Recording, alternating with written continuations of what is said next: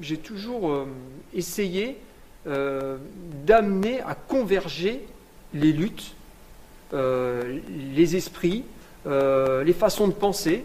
les 18 mois de lutte contre la fermeture de nos fourneaux, à plusieurs reprises, il y a eu des hauts débats dans, le cadre de notre intersyndicale. Les sensibilités, parfois, bah voilà, elles ressortent et font que, bah voilà, chacun s'exprime et qu'on n'était pas forcément d'accord. Mais en tous les cas, j'ai toujours privilégié euh, le fait de maintenir cette force convergente. Voilà.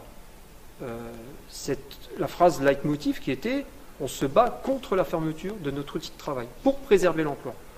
Dans le cadre de là, ce qui m'a fait euh, m'engager politiquement dans le cadre de cette France insoumise, c'est exactement la même chose. Je me suis dit, il y a trois configurations. Il y a le tous pourri, et on le voit, par l'absentéisme, par les votes blancs. Il y a euh, ceux qui sont amadoués et qui entendent bah, les sirènes du Front National. Soit, ok. Front National euh, euh, qui oppose deux misères sociales, qui oppose le misérable au miséreux, qui oppose le chômeur à la quête d'un travail aux travailleurs précaires, euh, qui oppose le black au beurre, qui oppose le beurre au blanc. Enfin voilà. Et puis il y a ceux qui croient encore et qui tombent pas dans euh, ces deux cas de figure. Et moi j'y crois encore. Je juge, je juge aux actes. J'ai toujours jugé aux actes. Et jusqu'à preuve du contraire, moi Jean-Luc Mélenchon ne m'a pas trahi. La France insoumise, euh, ce mouvement hors cadre parti, euh, où il y a cette convergence de forces euh, issues de plusieurs partis, issues de plusieurs régions, issues de plusieurs corps de métier, issues de, d'un mélange de populations, euh, des jeunes, des anciens, enfin voilà, tout ça, ça me va super bien. Enfin voilà, je, m'y sens, je prends un pied, mais un plaisir d'en faire, à, y adhérer. et là, on n'est pas dans un cadre partisan, mais vraiment dans un mouvement.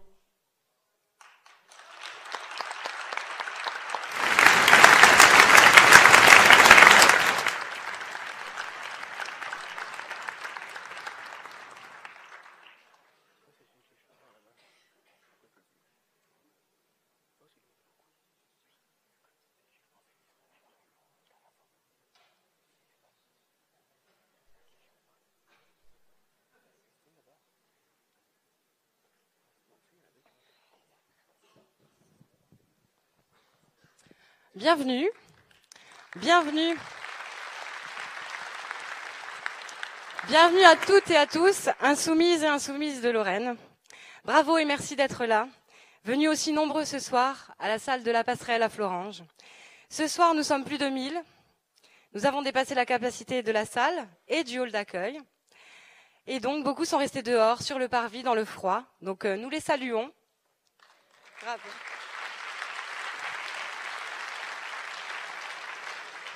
Alors c'est historique ici, et merci à tous pour cette, force et cette énergie qui font l'esprit de la campagne de Jean-Luc Mélenchon, que nous sommes très heureux de recevoir ce soir ici. Notre campagne se porte très bien. Aujourd'hui, nous sommes arrivés à 208 462 soutiens citoyens. C'est beaucoup, mais ce n'est pas encore assez. Alors signez, faites signer autour de vous en allant sur jlm2017.fr. L'objectif, 250 000 soutiens citoyens. Nous remercions bien sûr tous les groupes d'appui. Il y en a aujourd'hui 2200 en France et dans le monde.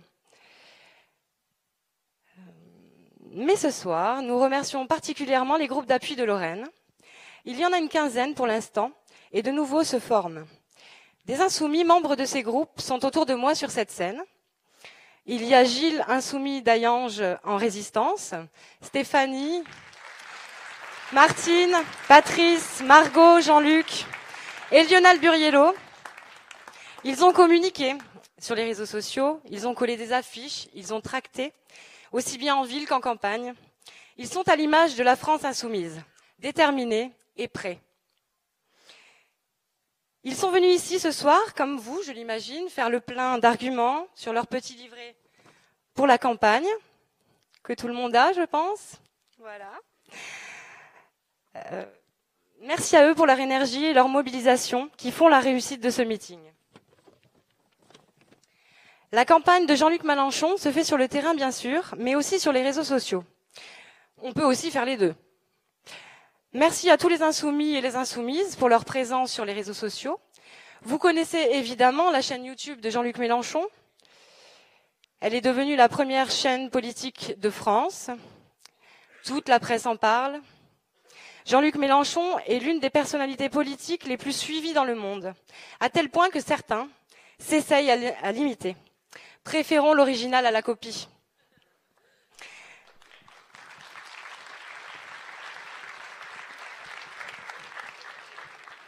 Sur la chaîne YouTube, vous retrouverez son émission La Revue de la Semaine, dans laquelle Jean-Luc revient sur l'actualité et commente des sujets qui n'intéressent pas toujours les médias classiques. Vous y trouverez aussi la toute dernière foire aux questions. Si vous ne l'avez pas vue, allez-y, abonnez-vous à la chaîne, commentez, posez vos questions.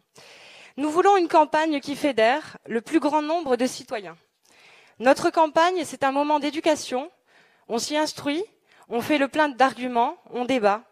Le programme L'avenir en commun est notre base. Il est sorti le 1er décembre et s'est déjà écoulé à plus de 200 000 exemplaires. Il y a également les livrets thématiques qui complètent et détaillent le programme. Avant de passer la parole à celui que vous êtes euh, venu entendre ce soir, vous savez qu'une campagne électorale coûte de l'argent, beaucoup d'argent. Si vous le souhaitez, si vous le pouvez, faites un don sur jlm2017.fr.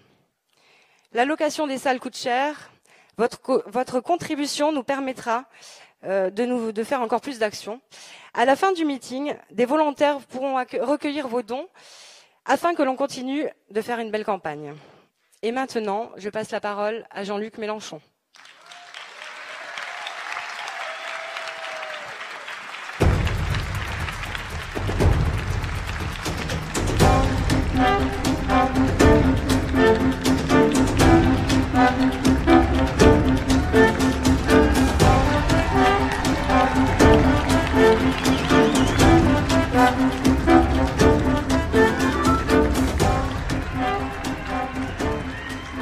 Paraît que. Merci Céline. Il paraît qu'il fait moins 15.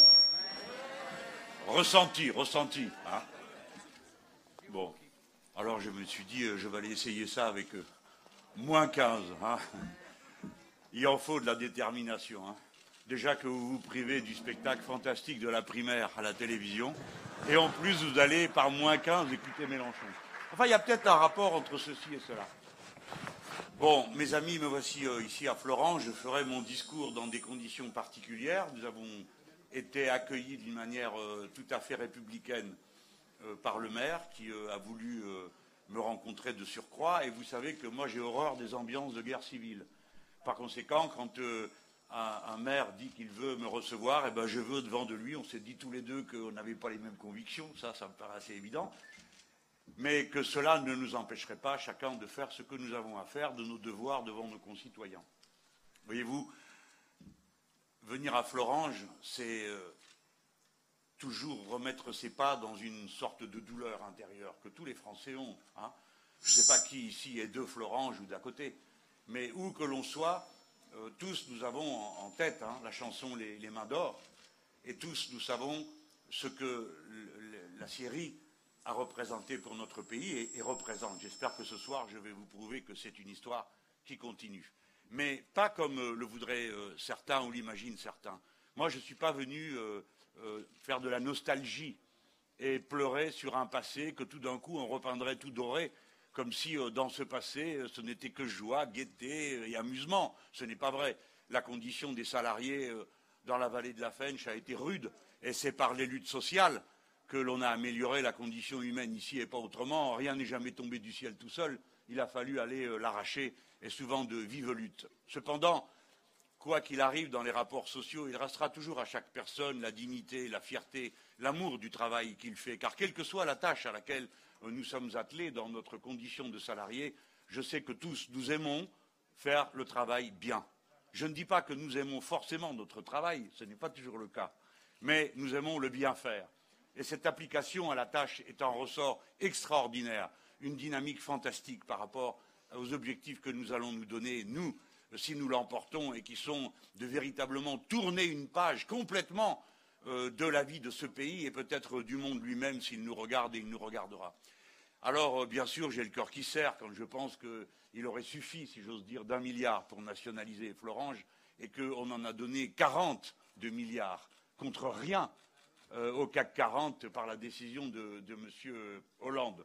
Donc tout ça n'est pas très raisonnable. Mais quand j'ai rencontré tout à l'heure, puisqu'ils m'ont fait euh, l'amitié d'accepter de me rencontrer, euh, les deux syndicats CGT et CFDT, qui sont venus au-devant de moi, nous avons eu une discussion, vous savez, comme on n'en a pas si souvent que ça.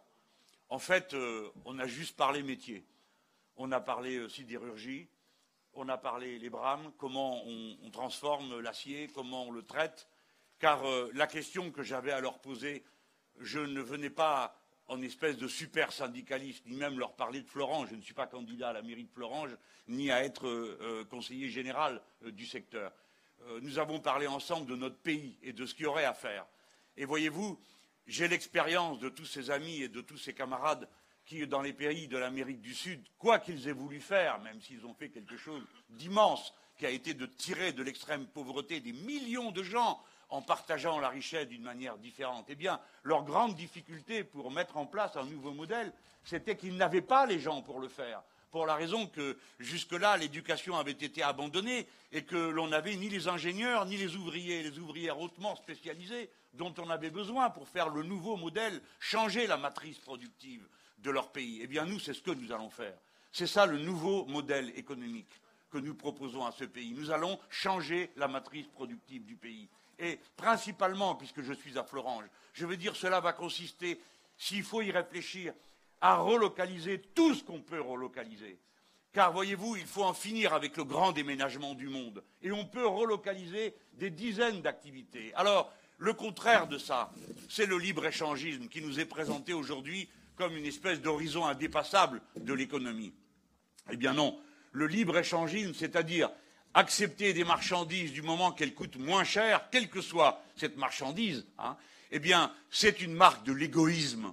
Et c'est surtout la prime donnée au plus violent socialement, à celui qui traite le plus durement ses salariés, en les payant le moins et en les maltraitant le plus, pour que ce soit moins cher. Et c'est une prime donnée aux irresponsables euh, par rapport à la nature, c'est-à-dire que ceux qui font n'importe quoi, n'importe comment, qui salissent tout, si bien que vous autres comme moi, nous ne sommes pas seulement responsables de ce que nous faisons ici, nous sommes responsables de ce que nous faisons faire là-bas car c'est pour nous, c'est à notre demande, ou plus exactement à la demande des puissants, que les gens sont maltraités de cette manière, et que la nature est pillée de cette façon, et que l'acier qui nous arrive ici est couvert de sang et de maltraitance de la nature. Voilà la vérité. Alors oui, la relocalisation est une clé. Demandons-nous sans arrêt, est-ce que nous saurions faire ceci ou cela ici? Eh bien, nous savons faire beaucoup de choses. Mais nous savons aussi que nous ne pourrons pas tout faire. C'est la raison pour laquelle le modèle dont je vous parle, oui, j'assume, est un protectionnisme. Mais ce n'est pas un protectionnisme nationaliste, aveuglé, agressif contre les autres, qui voudrait imposer, comme voudrait le faire M. Trump, ici ou là, quasiment de force, les marchandises qu'on produit. C'est autre chose dont je parle. Je parle d'un protectionnisme qui a une vocation de responsabilité, donc un protectionnisme social. Je suis pour que ne rentrent plus chez nous les marchandises qui ont été produites dans des conditions qui sont celles de l'esclavagisme, pas seulement parce qu'elles viennent en concurrence avec les nôtres, mais parce qu'elles sont la responsabilité de l'esclavagisation des gens ailleurs et de la souffrance ici de tous ceux qui sont privés de travail de ce fait. De la même manière, c'est un protectionnisme de responsabilité écologique, car voyez-vous, nous savons faire de l'acier et des aciers fins, nous savons le faire dans des conditions écologiques. Si l'on applique le procédé ULCOS, qui permet de recycler les gaz qui sortent dans la production de l'acier pour le réinjecter dans le four, alors nous le faisons dans des conditions qui sont écologiquement plus tenables qu'elles ne le sont ailleurs où elles sont faites dans n'importe quelles conditions. Tout à l'heure, Buriello me le rappelait, avec les autres camarades. Pour une tonne de fonte, deux tonnes de CO2 dans l'atmosphère, ça vaut quand même la peine qu'on s'en préoccupe. Ce pas des petites quantités. Par conséquent, ça ne sert à rien de dire je m'en fiche du moment que c'est chez les autres, parce que ballot, les nuages, c'est pour tout le monde. Et l'immense tache de nuages qui couvre le soleil au-dessus de la Chine et de l'Inde, eh bien, il vaut pour toute l'humanité parce qu'il transforme le climat là-bas, et s'il le transforme là-bas, alors il le transforme pour tous les autres, êtres humains. Voilà pourquoi nous sommes dans une nouvelle ère de la vie des êtres humains. Les scientifiques ont trouvé l'école, hein, le Pléistocène, euh, le Miocène, le Quaternaire, le Ternaire, enfin bref, je ne me rappelle plus dans quel ordre c'est, mais je sais ce que veut dire l'Anthropocène. Ça veut dire c'est l'époque de la vie de la planète où c'est l'homme, l'être humain, qui modifie la réalité physique de la planète. Oui, ce petit singe nu qui est capable de se regrouper en grelottant dehors pour entendre des discours transporte plus de gravats que tous les fleuves du monde et tous les vents. Et cet animal a réussi à créer des matières qui n'existaient pas auparavant et qui sont dorénavant dans les sédiments du sol. Et dans cent mille ans, on les y retrouvera. C'est-à-dire notamment les matériaux nucléaires que nous avons produits, qui n'existaient pas avant que nous les fabriquions, ou le plastique, ou combien d'autres choses de cette nature. Eh bien, dorénavant, il faut faire de la politique et de l'économie autrement. Il faut que chaque décision soit pénétrée de l'esprit de responsabilité à l'égard du reste de l'humanité. Et c'est là que l'on voit que l'écologique et le social se, se retrouvent ensemble. Parce que les premières victimes de la production anti-écologique, ce sont ceux qui la mettent en œuvre. Comme aujourd'hui, les premières victimes des pesticides, ce sont les paysans qui les déversent sur la nature. Et ainsi de suite. On voit comment les deux choses se tiennent. Si les gens sont moins maltraités, moins malheureux, alors ils consomment dans des conditions différentes. Et donc, ils n'ont pas le même rapport à la nature. Bref, vous avez compris ce que nous visons, le modèle économique auquel nous aspirons, qui combine le partage de la richesse équitablement pour que l'extrême misère n'aille pas défigurer le fonctionnement de la société, défigurer parce que, opposant les uns aux autres, dressant les uns contre les autres, comme le font toutes ces institutions qui opposent les salariés entre eux, le travailleur détaché au travailleur du coin, raison pour laquelle je ne veux plus qu'il y ait de travailleurs détachés par compassion pour le travailleur détaché et exploité et pour celui qui, ici, perd sa place dans cette aventure pour le seul profit de l'employeur qui aura réussi à tricher en diminuant ses charges sociales en, embauchant cette personne, obligeant l'autre employeur qui, lui, voudrait être honnête et n'embaucher que des travailleurs qui sont dans sa région à faire la même chose ou à baisser les salaires. Voilà, c'est cette spirale du mal de la confrontation, de l'hostilité, de l'agressivité entre les gens, entre hommes et femmes, entre travailleurs d'ici et d'ailleurs, entre jeunes et plus anciens. C'est cela qu'il faut faire cesser, en quelque sorte, ce à quoi nous aspirons. C'est cette harmonie dont j'ai voulu qu'elle soit en quelque sorte portée devant comme un drapeau avec le FI qui dorénavant est notre emblème pour nous dans la campagne de la France insoumise. Bon, c'est un peu une plaisanterie parce que FI, en grec, ça s'écrit FI. Bon, d'accord France insoumise, FI. Mais c'est un symbole d'harmonie, puisque c'est le nombre d'or dans la nature et que c'est la première lettre de philosophie qui signifie l'amour de la sagesse. Eh bien, l'amour de la sagesse consiste à ne pas prendre des décisions ineptes ni à pratiquer des politiques absurdes. Voyez-vous, oui, nous sommes en train de changer de temps. Jusque-là, il y avait ce que je suis en train de vous dire. Mais demain, il y aura quelque chose de plus. Oui, demain. Demain, 20 janvier. Ce quelque chose de plus s'appelle M. Trump. Et ce M. Trump a rendu le monde et va le rendre plus dangereux. Je vous en dis que quelques mots. D'abord parce qu'il fait froid et vous ne supporterez pas trop de mots. Mais aussi parce que j'aurai l'occasion de le développer comme je commence à le faire. Voyez-vous, les États-Unis d'Amérique sont une puissance déclinante. À la fin de la Deuxième Guerre mondiale, elle représentait 30% de la production et de la richesse du monde. Aujourd'hui, à peine la moitié. Mais en même temps, c'est le pays d'origine d'une masse considérable de monnaie qui circule dans le monde sans qu'il y ait de contrepartie matérielle. Je ne vais pas vous faire un cours d'économie à cette heure. Mais s'il fallait que les Américains travaillent pour produire autant qu'ils ont mis de dollars en circulation, j'aime mieux vous dire qu'il y aurait une hyperinflation, ou bien qu'il faudrait qu'ils ne mangent plus rien et ne consomment plus rien pendant au moins 60 ans, ce qui n'est pas possible. Le monde est donc en quelque sorte menacé par la percée de cet énorme nuage de circulation de monnaie qui n'existe pas, qui ne correspond pas à des valeurs matérielles dans le monde. Vous savez que pour euh, du, rapport de 1% entre les marchandises qui sont réellement échangées, c'est-à-dire 40 milliards, et 4 000 milliards qui circulent tous les jours, qui ne correspondent à rien du tout, à aucune activité réelle autre que d'échanger de l'argent. Eh bien, cet homme a, faisant écho à ce que certains disaient aux États-Unis, a changé de cap et est en train de changer de cap. Jusqu'à présent, les Nord-Américains avaient l'habitude, depuis euh, la guerre froide, de s'affronter aux Russes. Alors, ma foi, euh, ils continuaient ce qui justifiait qu'on alimente sans cesse un budget militaire croissant et des bureaucraties de toutes sortes de services de sécurité. Il y en a 19 dans ce pays, c'est pas rien. Hein et ces gens, naturellement, avaient besoin d'ennemis et en ont toujours besoin. Si bien que certains ont dit, mais cette histoire tourne à l'absurde. Nous sommes en train de nous confronter avec les Russes qui ne présentent aucune espèce de danger pour les États-Unis d'Amérique. Et deuxièmement, qui ont un budget militaire de, 60 milliards de dollars. Pas? Ça vous dit rien, 60 milliards. Mais pour vous donner une idée, si eux, c'est 60 milliards, c'est moins que le budget militaire de l'Arabie saoudite.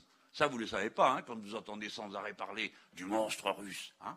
Et les États-Unis d'Amérique, c'est 600 milliards de dollars.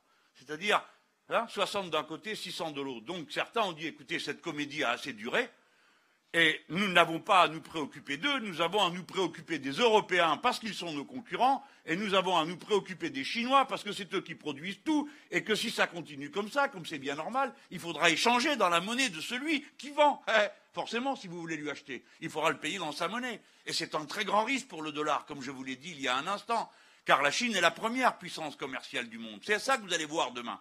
Et ce type n'a pas attendu. Il n'était même pas élu qu'il a passé un coup de fil à la présidente de Taïwan, ce qui était une manière de dire aux Chinois, eh bien maintenant, allez, on y va, on va y aller, on va s'accrocher, parce que Taïwan, c'est la ligne rouge pour les Chinois. Il n'y a qu'une seule Chine, il n'y en a pas deux. Hein.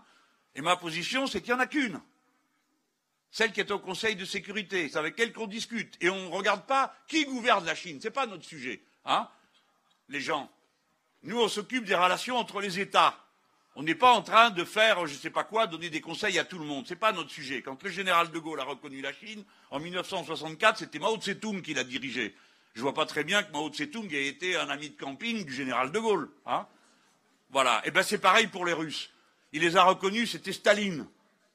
Donc nous nous occupons que de partenariats avec des pays. Et les pays choisissent eux-mêmes leurs dirigeants. Et s'ils n'arrivent pas à les choisir dans des bonnes conditions, ils s'en débrouillent eux. Mais ce n'est pas nous qui venons avec nos avions, nos bombardiers, régler les problèmes à leur place parce que nous ne savons pas le faire. Et qu'à chaque fois qu'on essaye de le faire, ça se termine par un désastre comme c'est le cas en Libye et comme ça a été le cas en Syrie et partout on a voulu régler les problèmes de cette manière-là.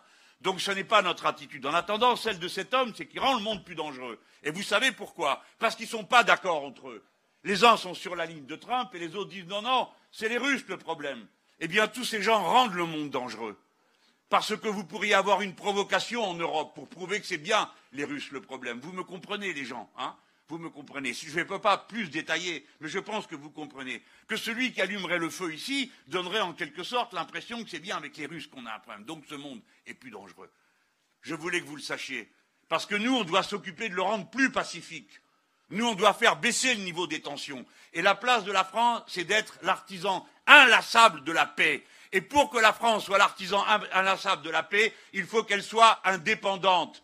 Il ne faut pas qu'elle soit un wagon accroché derrière la locomotive de l'OTAN. Et quand je dis qu'il faut sortir de l'OTAN, eh ben c'est qu'il faut sortir de l'OTAN. Et pour ça, il faut que l'Europe arrête de pleurnicher aux bottes des États-Unis pour vouloir sans arrêt renforcer l'OTAN. Si vous saviez l'état d'esprit qu'il y a dans ce Parlement européen, c'est absolument incroyable. Ils passent leur temps à faire des, vocalises sur la nécessité euh, de s'armer, de se défendre. On a l'impression qu'on va être envahi demain. Tout ça n'existe pas. Ces gens-là sont dangereux. Alors, dans ces conditions, la position que je vous propose, vous la connaissez il faut sortir des traités européens qui jettent les peuples les uns contre les autres et à l'intérieur des peuples les salariés les uns contre les autres. C'est pour ça qu'il faut en sortir. Ce n'est pas seulement de l'idéologie, comme disent certains encore qu'on a le droit d'avoir de l'idéologie, parce qu'eux, ils en ont une. Hein. Mais c'est parce que c'est une nécessité de bon sens. Si on veut éviter que les gens se détestent. Vous croyez que le Trump, il n'a pas vu la faille Hein? Il a lu mon bouquin, ma parole. Il a vu la faille. Il dit Ah, l'Europe, qu'est-ce que c'est? C'est un truc pour le gouvernement allemand. Quand il dit ça, tout le monde regarde la pointe de ses chaussures parce que c'est la vérité. Et donc, c'est une faille que l'un domine l'autre. La règle qui avait été acquise entre le général de Gaulle et Adenauer, c'était qu'en Europe, il ne pouvait y avoir d'Europe qu'à la condition d'une stricte égalité entre les Allemands et les Français, que nous, les Français, nous avons commencé à inaugurer lorsque nous avons accueilli pour constituer la première version de l'Europe l'Allemagne qui nous avait peu de temps auparavant envahi, ce sont quand même des choses dont il faut se souvenir. Non pas pour les ressasser et remâcher, mais pour essayer de dominer le danger quand il nous semble qu'il s'avance, que nous avancions à la lueur de la connaissance de l'histoire, des écueils sur lesquels nous pourrions nous fracasser. Il faut que vous cessiez d'élire des gens qui ne connaissent rien à l'histoire de France et qui euh, lisent ça pendant leurs vacances, l'histoire pour les nuls. L'histoire de France est la suivante.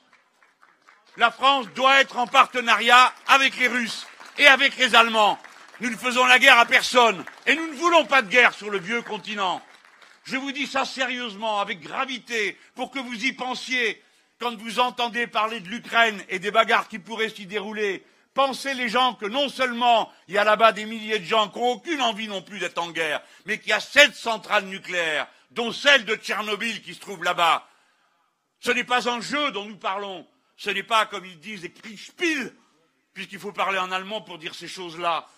Mais enfin, nous sommes devant une situation grave et sérieuse et il faut des dirigeants qui connaissent l'histoire et qui sachent quand il faut s'arrêter d'élever la voix pour ramener la paix et faire des propositions qui soient sérieuses. Bon, là-dessus, merci. Là-dessus, pendant qu'on élit en Amérique un type qui pense que le dérèglement climatique n'existe pas, franchement, on est mal parti. C'est la première puissance du monde. Et en ce moment se réunit la réelle première puissance du monde, à Davos, où vous avez cette année huit personnes qui possèdent à elles toutes seules autant que la moitié de l'humanité. Huit personnes. Le chiffre paraît incroyable. Moi, j'ai regardé deux fois, je dis ça peut pas être huit, parce que mes fiches me disaient pas ça, forcément, mais la vie va plus vite que mes fiches. Ça va tellement vite, cette concentration de la richesse, tellement vite. Regardez, on parle de la précédente présidentielle. En 2012, ils étaient 159 à posséder autant que la moitié de l'humanité. En 2013, 92. En 2014, 80. En 2015, 62. En 2016, ils ne sont plus que huit personnes. Vous voyez cette accélération. Mais qu'est-ce que vous croyez qui se passe? Ça veut donc bien dire que d'aucuns s'approprient tout, et pour y arriver, il faut qu'ils dérégulent tout. Il faut que partout, toutes les petites cloisons des droits sociaux, des droits écologiques sautent pour que cette accumulation se fasse dans leur direction. Il faut qu'ils aient un rapport de force. Il faut que la caste, c'est-à-dire les médiacrates, plus les femmes et les hommes politiques qui sont leurs pantins à y répéter d'un endroit à l'autre, on ne peut pas faire autrement, on ne peut pas faire autrement. Monsieur Mélenchon, compétitivité, flexibilité, on ne peut pas faire autrement. Alors des fois, il y a un fil qui casse, on ne peut pas faire autrement. Marionnette pitoyable, ce monde roule à la catastrophe sur une base pareille. Et figurez-vous que quand même au milieu de leurs travaux, il y a des assureurs qui sont parmi les compagnies financières les plus puissantes du monde. Alors cela on dit ah il y a un problème, c'est le climat. Vous savez quel est le problème? C'est que comme le climat se dérègle, ça provoque des catastrophes et c'est les assureurs qui doivent payer. Alors ça, ça leur pose un problème. Ça me rappelle la phrase d'Hugo Chavez qui avait dit ah ben si le climat était une banque, il serait sauvé. J'ai l'impression que si le climat est une compagnie d'assurance, le climat va être sauvé bientôt. Oui, j'en plaisante, mais ces gens-là vous empêchent peut-être de voir qu'il y a un rapport entre le fait qu'ils ne sont que huit à diriger le monde, c'est-à-dire à exercer sur lui une prédation terrible, féroce, vite partout, de l'argent à n'importe quel prix, en pressant tant qu'on peut, et le dérèglement climatique. C'est parce qu'ils ont produit comme des fous, c'est parce qu'ils ne respectent rien, parce qu'ils ne tiennent aucun compte d'aucune contrainte extérieure, parce que l'essence du capitalisme financiarisé, c'est d'externaliser, comme on dit tous les coups, c'est-à-dire de faire payer aux autres ce que ça coûte vraiment. Pour que ça coûte moins cher, il faut détruire de la vie humaine, détruire la nature, et ce coup-là, le prix du malheur, il n'est jamais chiffré. Quant à moi, on me demande sans arrêt comment je paye ceci ou je paye cela. À quand est-ce qu'on va leur demander combien coûtent les gens qui meurent à cause de la pollution, à cause des catastrophes climatiques, à cause des mauvais traitements Ah, moi je le dis à ma façon. Je parle fort le soir quand il fait froid. Je n'ai pas la mine sucrée qui convient aux personnes du bon monde, aux parfumés, je le suis. Ah, en attendant, cette affaire-là aussi va se resserrer. Elle s'avance vers nous. Vous voulez que ça s'arrête? Ne me dites pas ce n'est pas possible, euh, c'est la mondialisation. Non, vous pouvez maintenant l'arrêter. Parce qu'en 2017 arrive le traité CETA, libre-échange avec le Canada. En 2017 arrive le traité TAFTA, libre-échange avec les États-Unis d'Amérique. Si vous me lisez, rien de tout ça n'aura lieu, parce que je m'y opposerai. La France a déjà été capable de faire reculer un accord mondial, l'accord mondial sur l'investissement que Lionel Jospin a refusé de signer. Eh bien, moi, je ne signerai rien de tout ça. Et je les préviens d'avance que l'Europe non plus ne signera pas, parce qu'il n'est pas conforme au traité européen qu'on décide d'une chose de cette nature sans que les nations en aient délibéré. Et si vraiment on me cherche pouille, je demanderai au peuple français, par son vote, de dire ce qu'il veut.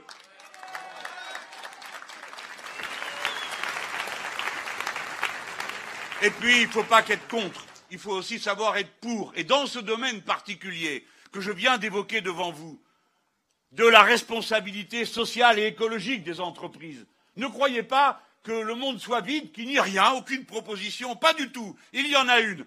Elle a été mise sur la table de l'ONU par l'Afrique du Sud et la République de l'Équateur de notre ami Raphaël Correa. Et cette proposition est la suivante établir un cadre juridique qui établisse la responsabilité des entreprises multinationales devant les questions sociales, les normes de droits humains et les normes de droits environnementaux. C'est une très grande avancée. L'ONU l'a accepté. Rappelez-vous de ça. L'ONU, ce n'est pas le machin. L'ONU, c'est le seul point d'appui que nous avons qui constitue de manière légitime la communauté internationale. Ce ne sont pas les coalitions belliqueuses qui se constituent ici et là pour aller bombarder celui-ci ou celle-là ce n'est pas seulement la communauté internationale, ces choses que l'on a vues, le G8, le G20 et tous ces regroupements de gens qui donnent des ordres aux autres. C'est l'ONU. Eh bien, l'ONU a ce mandat.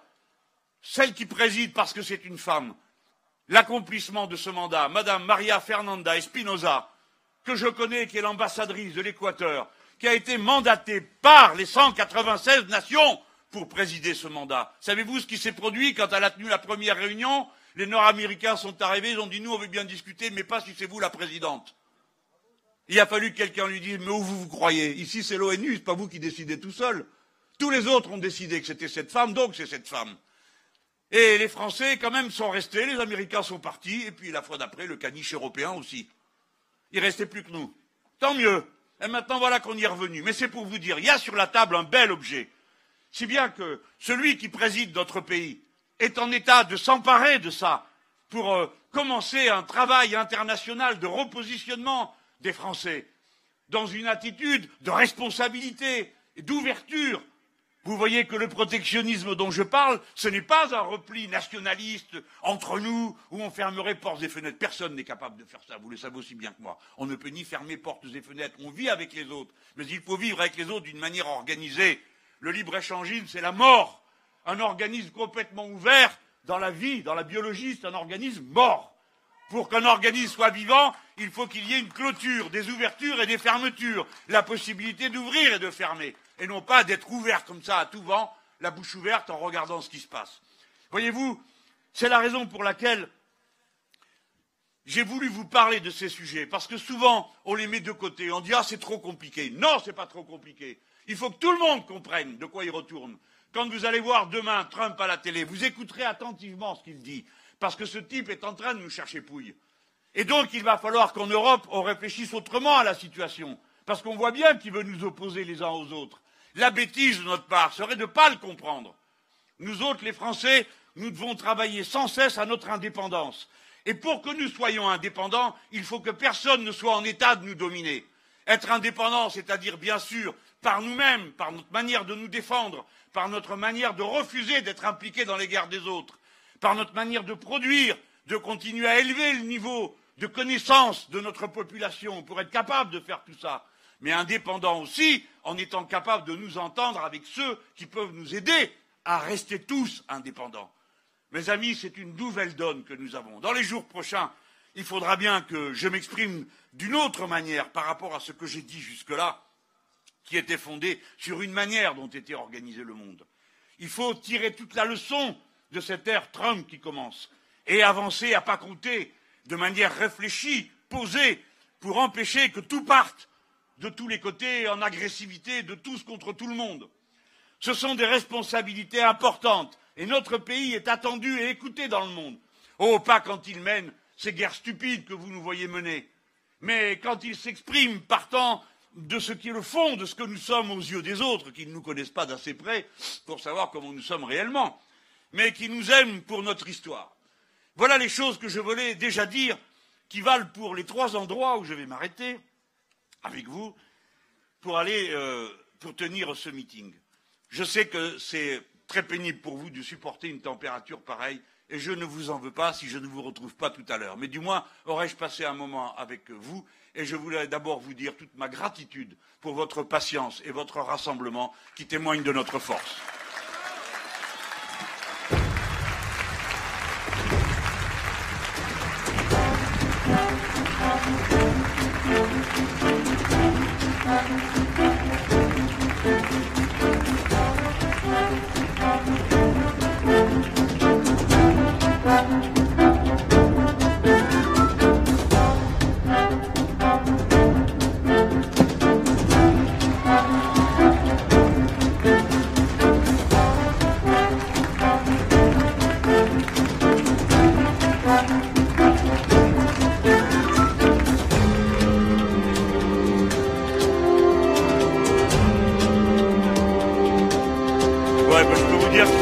Ici, hein Alors, je veux bien un truc pour poser mes feuilles, là, les petits. Là, sur mon papier, on entend ce que je dis? Ouais. Sur mon papier, il y a écrit Laissez rentrer les gens un peu là. On est mort de froid dehors. Bon, sur mon papier, il est écrit c'est l'année la plus chaude. Bon, mes amis, ne nous donnons pas le ridicule de découvrir qu'en hiver il fait froid et qu'il fait plus froid en montagne qu'en plaine. Moi qui suis un adoptif de ma petite patrie. Non, ça, ça va servir à rien, ami. Tu vois, là, je suis poser mes feuilles là, ça le fait pas. Bon, je vais me débrouiller avec les papiers à la main. Alors, comme il fait froid, ça fait maintenant quelques jours qu'on parle de chauffage. Et comment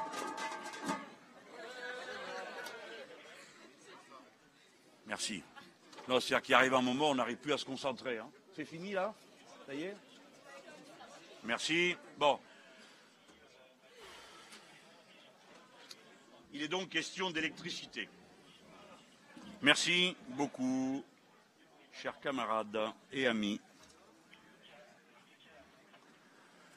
ça m'amène à vous dire que voilà un problème sur lequel ça vaut la peine de réfléchir et de faire le rapport avec ce que nous sommes en train de vivre. Ça fait déjà un moment, peut-être que vous suivez ce que je fais, que vous regardez sur Internet. Vous m'avez vu aller sur des barrages et vous avez dû vous demander mais qu'est-ce qu'il fait? Qu'est-ce qui lui prend tout d'un coup? C'est que je me suis rendu compte, grâce euh, aux gens qui m'entourent, parce que sinon je ne l'aurais pas compris tout seul. Vous savez que je suis très entouré de nombreux conseillers qui sont euh, des syndicalistes, des femmes et des hommes engagés, et qui, comme hommes et femmes engagés, ne sont pas que préoccupés, ce qui est justement leur tâche, de leurs conditions salariales, mais qui sont très préoccupés de leur outil de travail, et en particulier quand vous parlez avec des professions de haut niveau technique, vous avez toujours un échange technique. Par exemple, tout à l'heure, quand je parlais avec les sidérurgistes, on a parlé de technique. On a parlé des conditions dans lesquelles on pouvait fabriquer de l'acier et de l'acier produit de manière écologique et à haut niveau de performance. Eh bien, moi j'allais parce que mes amis m'ont dit cette fois-ci c'est dangereux. Jean-Luc, ce qui se passe est dangereux. J'avais voté au Parlement européen contre un certain nombre de textes qui prévoient la privatisation des barrages. Je suis allé voir sur place, moi je suis un intellectuel littéraire. Je n'ai aucune connaissance en barrage ou en électricité. Et je ne peux qu'écouter ce qu'on me dit. Mais je voulais voir, parce que je fais partie de ces gens, et je sais que vous êtes nombreux ici qui appartiennent à cette mentalité typiquement française, qui est technicienne.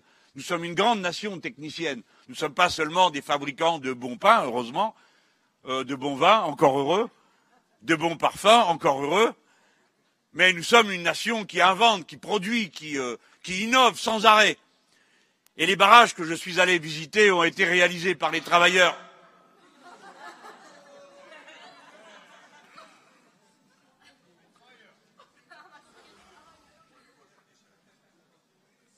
Est-ce que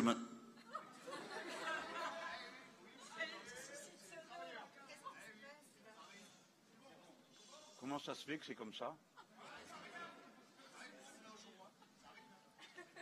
Je vois qu'il y a des spécialistes ici du son. Ça fait plaisir de voir des gens qui connaissent leur métier. Donc disais-je, on en était où? Donc, on parle des barrages. Et on m'explique que la privatisation des barrages, peut-être que vous ne le savez pas, a été décidée. Moi, je le sais parce que j'ai voté contre. Est-ce que vous imaginez le niveau de ridicule de privatiser un barrage? Vous savez que l'eau dans un barrage, souvent, elle est moulinée plusieurs fois.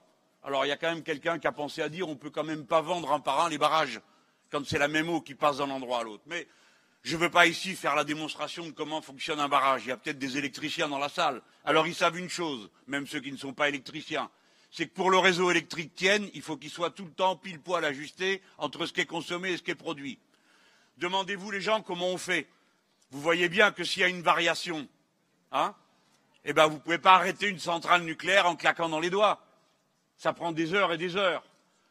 En fait, vous ne pouvez ajuster le niveau de la production à la demande que grâce au barrage. Donc vous arrêtez le barrage, ce qui prend très peu de temps, vous arrêtez de mouliner l'eau, et on peut remettre comme ça à niveau la production. Cette question est donc vitale.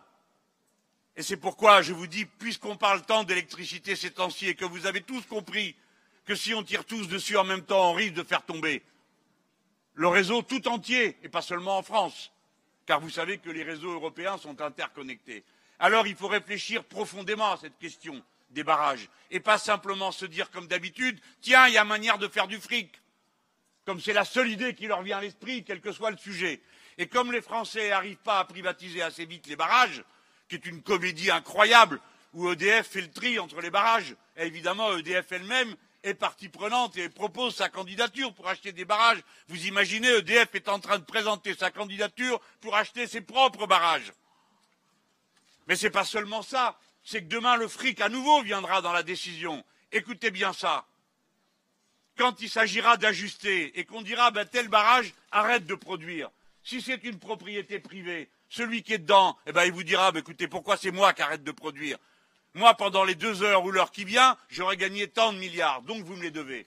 Vous avez compris? Avec la privatisation des barrages, ça veut dire que vous paierez l'électricité qui n'a pas été produite. Et vous devrez le faire si vous ne voulez pas que tout tombe en rideau. Et vous devrez le faire d'autant plus attentivement que l'électricité qui vient en secours des centrales nucléaires est celle qui est produite par ces barrages. S'il y a un problème dans une centrale nucléaire.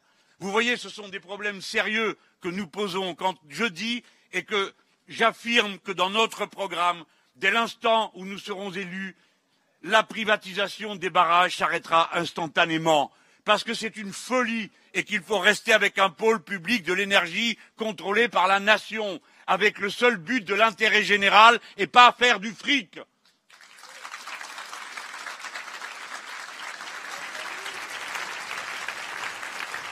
Évidemment, il va falloir en même temps développer ce que nous avons à faire.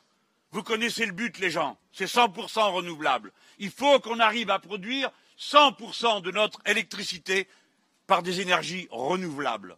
On peut le faire je ne vous dis pas que tout le monde peut le faire, mais nous, on peut le faire, à condition d'avoir les aciers pour fabriquer les machines, les éoliennes à mettre en mer, les hydroliennes à couler en mer, et les autres machines dont nous avons besoin, celles qui jouent sur la différence de température entre le fond de la mer et le dessus. l'air, le vent, tout, tout ce qui peut permettre de produire de l'électricité, car un monde sans énergie, ce n'est pas possible. Un monde développé et un monde de progrès social sans énergie, ce n'est pas possible. Mais pas n'importe quelle énergie. Là, vous devez tourner la page. Vous devez décider maintenant de tourner la page. Parce que plus vous traînez à la manière de Hollande, plus vous rendez la situation inextricable, ingérable. 100% renouvelable. C'est à vous que je vais expliquer. Il faut sortir du nucléaire. Je sais qu'il y a des travailleurs du nucléaire. La question n'est pas de les montrer du doigt ni non plus de leur annoncer je ne sais quel improbable chômage, car vous savez comme moi qu'on aura besoin de tout le monde, car il faut 25 ans pour arrêter, ou 20 ans. Il faut donc une expertise. Le problème qu'on a, c'est plutôt de pouvoir garder les gens qui connaissent et qui savent comment on fait fonctionner. Parce qu'il y a une perte en ligne qui se fait avec ceux qui partent, et leur système pourri de travail intérimaire qui fait que les gens tournent là-dedans, et au bout d'un moment, ils se rendent bien compte qu'ils n'ont pas envie de rester dans une situation pareille. Tout à l'heure, je racontais à mes camarades quand je suis allé dans un de ces barrages. On me faisait visiter cette installation, on aurait dit une cathédrale, j'étais fin content. Et puis, pendant que je me promène, je vois un groupe de trois qui est là, qui est en train de faire je ne sais pas quoi. Et alors je leur dis alors ça va? Oui, bonjour, bonjour, bonjour. Et il y en a un qui me dit ah ben moi j'étais à la même école que vous, à l'école primaire. Dans les Pyrénées. Moi j'étais au Maroc. Je lui dis ah bon? Ah bon? Et euh, alors il me dit l'année, tout ça, bon. Je lui dis, mais dites donc, qu'est-ce que vous faites là, vous? Parce que je connais mon âge. Je lui dis, mais qu'est-ce que vous faites là, vous? Vous devriez être à la retraite, vous bossez encore ben, Il me dit, il se marre, le gars. Il me dit, ben oui, ils savent pas le faire. Comment ils savent pas le faire? On a installé un, un rotor dans un stator. Hein, c'est la partie qui sert un câblage, alors ça se fait au dixième de millimètre, attention, c'est, n'est pas d'une complexité extraordinaire, mais ça demande beaucoup de précision. Et les gars qui étaient là, qui étaient pleins de bonne volonté, ne savaient pas le faire. Ils savaient le faire sur le papier, mais pas dans le concret. Donc voilà l'ancien qui est venu leur expliquer comment on fait et aider les plus jeunes à, savoir faire. Donc vous voyez l'importance qu'il y a pour nous de protéger le savoir. Le savoir, ce n'est pas que des livres, ce n'est pas que des diplômes, c'est une, réalité humaine. Donc on a intérêt à la protéger. C'est pourquoi, pour démonter les centrales, vu qu'il y en a pour 25 ans, il va falloir connaître tous ces gens. De la même manière, il va falloir continuer la recherche dans le nucléaire et la payer cher pour qu'on trouve enfin le moyen de refroidir les déchets. Parce que ce n'est pas tout d'arrêter, ce n'est pas tout de démonter. Après, il faut encore traiter les déchets qui sont radioactifs pour des millénaires. Il nous faut de la recherche fondamentale, donc protéger la recherche et pas passer son temps avec un fusil derrière chaque personne qui cherche en lui disant et maintenant il va falloir trouver. Comme le disent ces imbéciles qui ne voit de recherche que recherche pratique. Vous savez quoi? Un chercheur, des fois, il ne sait pas ce qu'il cherche. Mais il trouve. C'est comme ça. C'est la loi de l'esprit humain. Si vous voulez tout mettre dans des petites cases et tout rentabiliser, vous n'arrivez à rien. Un chercheur, c'est comme un artiste. C'est comme tout le monde. Ça vous vient comme ça. L'humanité a progressé comme ça. Et en se transmettant le savoir. Alors, maintenant, je crois que tout le monde a compris que vous avez besoin d'avoir des bons aciers. Vous ne l'avez pas compris Vous avez vu le nombre de réacteurs qu'on arrête Pourquoi Parce que dans l'acier qui a été produit, il y a trop de carbone. S'il y a trop de carbone, c'est des quantités infimes, hein, mais quand c'est dans une pièce essentielle d'un moteur, eh ben, le changement de température et ce genre de machine est naturellement conduit à subir des chocs thermiques. Alors ça rend l'acier friable.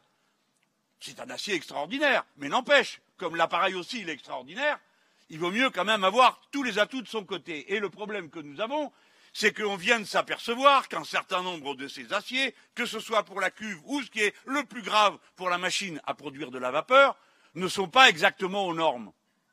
C'est un sujet très sérieux. Alors on peut dire on s'en fout, on verra bien, après moi le déluge, comme disent certains. Ou bien on doit de manière responsable s'en préoccuper et se dire que ce serait une catastrophe que je n'ai pas l'intention de vous décrire ce soir, mais que je renvoie à vos cauchemars, d'imaginer ce qui se passerait en France si nous avions quelque chose comme Fukushima. Et qui vous croyez que vous êtes pour vous figurer que vous allez échapper à un événement qui statistiquement devient d'autant plus probable que les machines sont vieillies, qu'il faut des sommes considérables pour recaréner tout ça, que ces sommes, beaucoup hésitent à les remettre à cette tâche-là.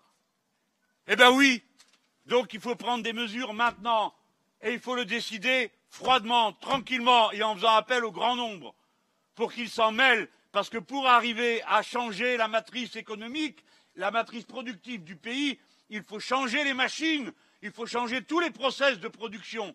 Ça veut dire beaucoup de capital d'investi. Eh bien, mesdames et messieurs, investir beaucoup de capital pour faire cette transition dont nous avons besoin, eh bien, ça veut dire que cet argent investi dans les machines n'ira pas dans la poche des porteurs de dividendes. Vous savez ce que c'est le dividende? C'est ce qu'on donne pour les actions. Ces gens-là, qui ne sont pas seulement une classe parasite qui est incapable de tirer ce pays à qui elle donne continuellement des conseils et qu'elle est continuellement en train de rançonner, à qui elle reproche à tous les salariés sans arrêt d'avoir trop de vacances, de se soigner alors qu'ils pourraient très bien s'en passer. Les donneurs de leçons qui ont mis le pays dans cet état, à quoi nous servent-ils? Chaque fois qu'on leur donne de l'argent, ils le remettent dans la sphère financière au lieu de le mettre dans l'économie réelle. Ce pays est record des millionnaires maintenant. Ce pays est record de la distribution des dividendes aux actionnaires pendant que les salaires continuent à décroître en valeur relative. Voilà la vérité.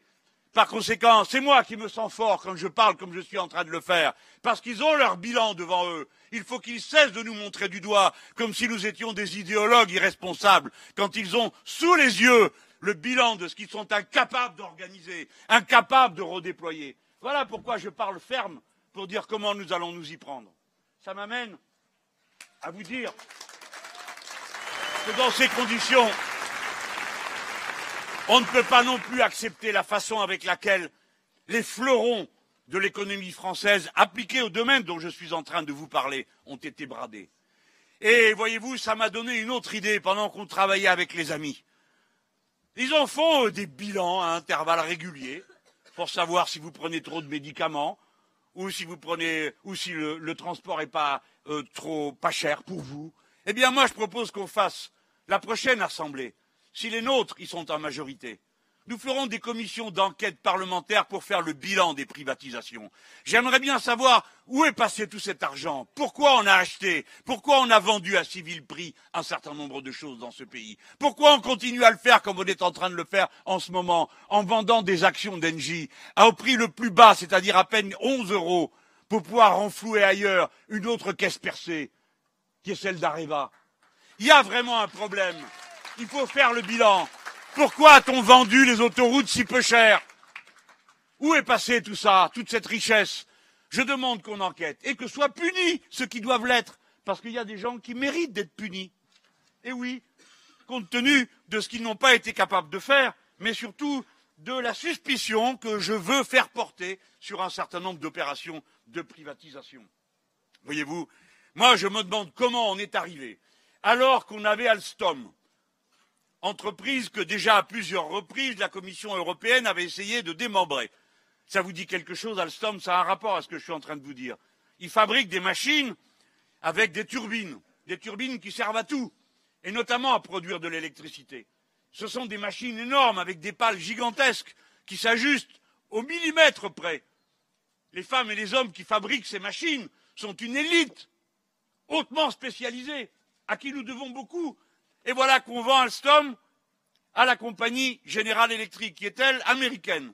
Et justement, on le vend l'année où on a installé le premier parc d'éoliennes en mer qu'il y a aux États-Unis, c'est nous les Français qui l'avons construit. Justement, cette année-là, on leur vend.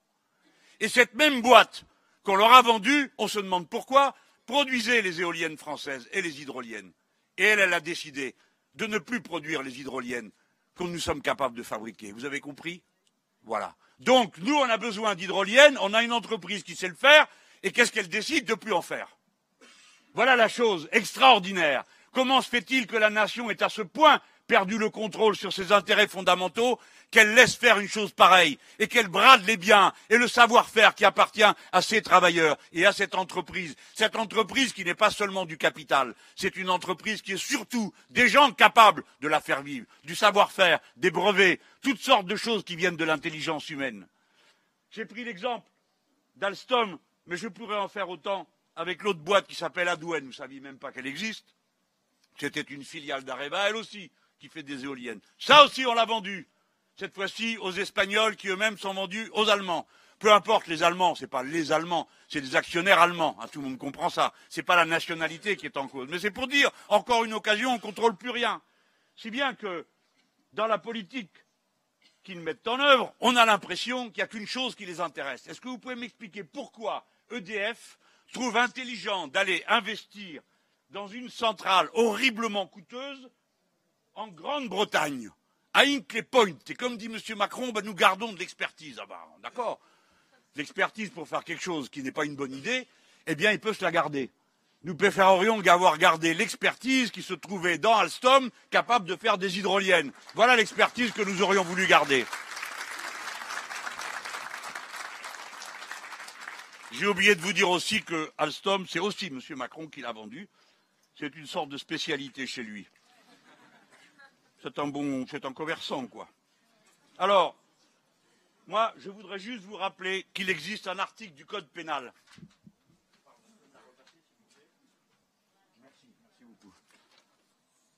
histoire de créer une ambiance de travail. L'article 410.1 du Code pénal punit les atteintes aux intérêts fondamentaux de la nation. Et en plus, il est décrit.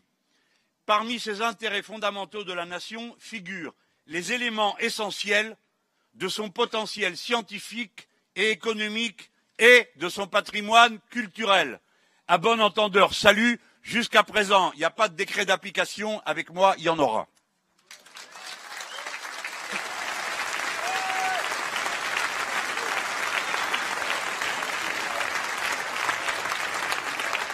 Et maintenant, je vais changer d'endroit. Mais là, dans mon papier, il est écrit Fillon veut relancer les privatisations. Ben, dites-le autour de vous. Parce que il y a des gens qui font comme si la privatisation, c'était juste une opération comptable. J'espère qu'après m'avoir entendu, vous aurez compris que la privatisation, ça veut dire la dilapidation d'un savoir-faire et du capital public dans des mains privées de gens que le résultat final de leur action n'intéresse pas. La seule chose qui les intéresse, c'est l'argent qu'ils vont en tirer. Et vous ne pouvez pas le leur reprocher, puisqu'on leur dit que c'est comme ça qu'il faut faire puisqu'on leur dit que c'est ça qui est bien, puisqu'on répète partout, tout le temps, que la seule chose qui vaille la peine, c'est l'argent qu'on arrive à accumuler, et que vous avez un type qui trouve intelligent de dire aux jeunes Je rêve que vous rêviez d'être milliardaire. Non. Être milliardaire est immoral. Et la réunion de Davos le rappelle, car ça signifie que quelques-uns accumulent tout sur le dos des autres. Il n'y a pas de milliardaire sans souffrance à l'autre bout de la chaîne. Il n'y a pas de milliardaire sans dégâts dans la nature. Il n'y a pas de milliardaire sans guerre.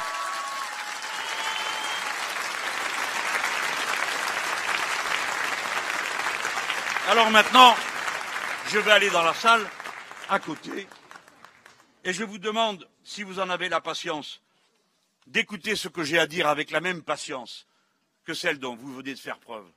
Vous voyez, moi je fais un pari parce que je vous connais. Je viens de vos rangs. Parmi les plus jeunes, j'ai été comme vous à écouter mes aînés, m'expliquer pour quelle raison ça valait la peine de s'engager dans ce combat et les circonstances ont permis que j'ai pu continuer toute ma vie à le faire. Souvent on dit euh, il faut simplifier. Non, je simplifie rien du tout. Je pense que tous nous avons le même appétit de comprendre. Et il est normal que l'un apprenne à l'autre. Moi, tout à l'heure, j'ai écouté les métallos m'expliquer comment on fabrique de l'acier, comment on affine la production de l'acier. Et vous savez quoi? Ça m'intéresse. Parce que je suis comme vous, je suis curieux des choses. Et si je vois dans l'esprit humain une flamme extraordinaire de cet animal bizarre qui a tant de défauts. C'est cette flamme de l'intelligence, de cette capacité à faire les choses. Si nous ne sommes pas enfermés dans la névrose absurde de l'accumulation, si nous ne sommes pas enfermés dans le goût absurde de la domination, alors on voit la vie autrement. Et nous autres, quoi qu'il arrive, génération après génération, nous sommes ceux qui transmettons ce message du père et de la mère aux enfants, des enfants eux-mêmes se fabriquant tout seuls leurs propres convictions, le message de l'espérance de la libération, de l'émancipation, que nous pouvons en partie réaliser sur nous-mêmes, chaque fois que nous vainquons en nous l'aspiration mauvaise à suivre les modèles qui nous sont proposés, à vouloir ressembler à quoi la pub voudrait qu'on ressemble, à vouloir être mu et motivé par des motifs aussi lamentables que ceux qui nous sont suggérés par les puissants de la terre. Non, la seule chose qui vaille la peine, ce sont les autres, nos semblables. La quantité d'amour et de connaissances qu'on peut partager parce que c'est le seul bien qui s'accroît à mesure qu'on le partage, à la différence de tous les autres qui se réduisent à mesure qu'on les partage ou qu'on les consomme. Maintenant, si je vous ai dit ça, c'est parce que c'est de ça dont je vais aller parler dans l'autre pièce. Cet après-midi, j'ai entendu, et tout à l'heure encore, j'écoutais M. Fillon parler, et parler de quelque chose à quoi, clairement, il ne connaît rien. C'est une certitude. C'est l'enseignement professionnel et la manière de construire une véritable classe ouvrière dans ce pays. Écoutez-moi sur l'écran.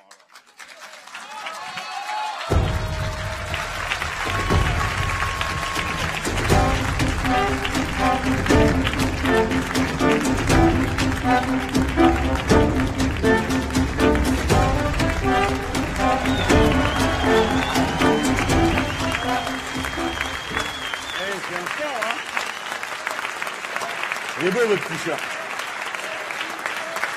Mais c'est un sport, hein, chez vous, hein.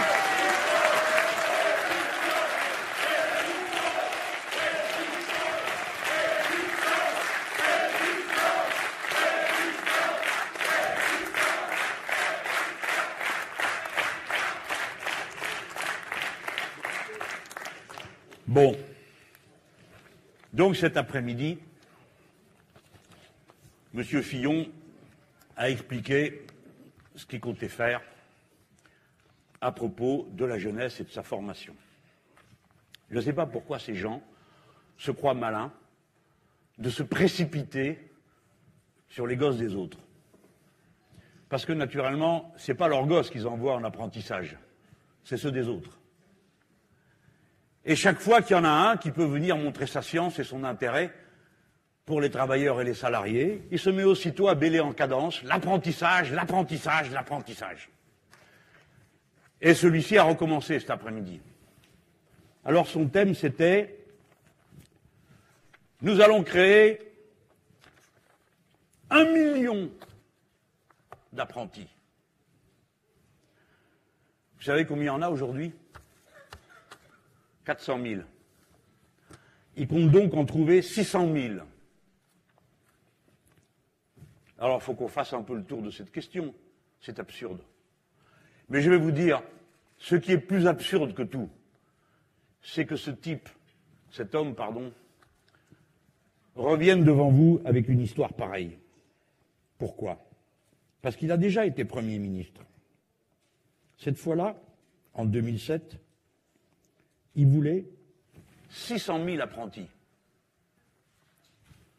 Ensuite, en 2011, ils avaient comme objectif 800 000 apprentis. 600 000, 800 000. a aussi Hollande qui est passé par là. 500 000. Et lui, bon, au passage, il a donné une prime de 1000 euros par apprenti qu'on prend. Une espèce d'effet d'aubaine. Eh bien, ces gens peuvent raconter ce qu'ils veulent, ça n'a jamais dépassé 400 000. Pourquoi ça n'a jamais dépassé 400 000 Mais il devrait le demander. Parce que les parents, comme les jeunes, ils savent bien une vérité, 25% des contrats d'apprentissage sont rompus au bout d'un trimestre. Ça veut dire qu'au bout d'un trimestre, vous avez coché la case, il y a un apprenti, vous avez pris les 1000 euros, l'apprenti, n'y est plus. PDV, perdu de vue.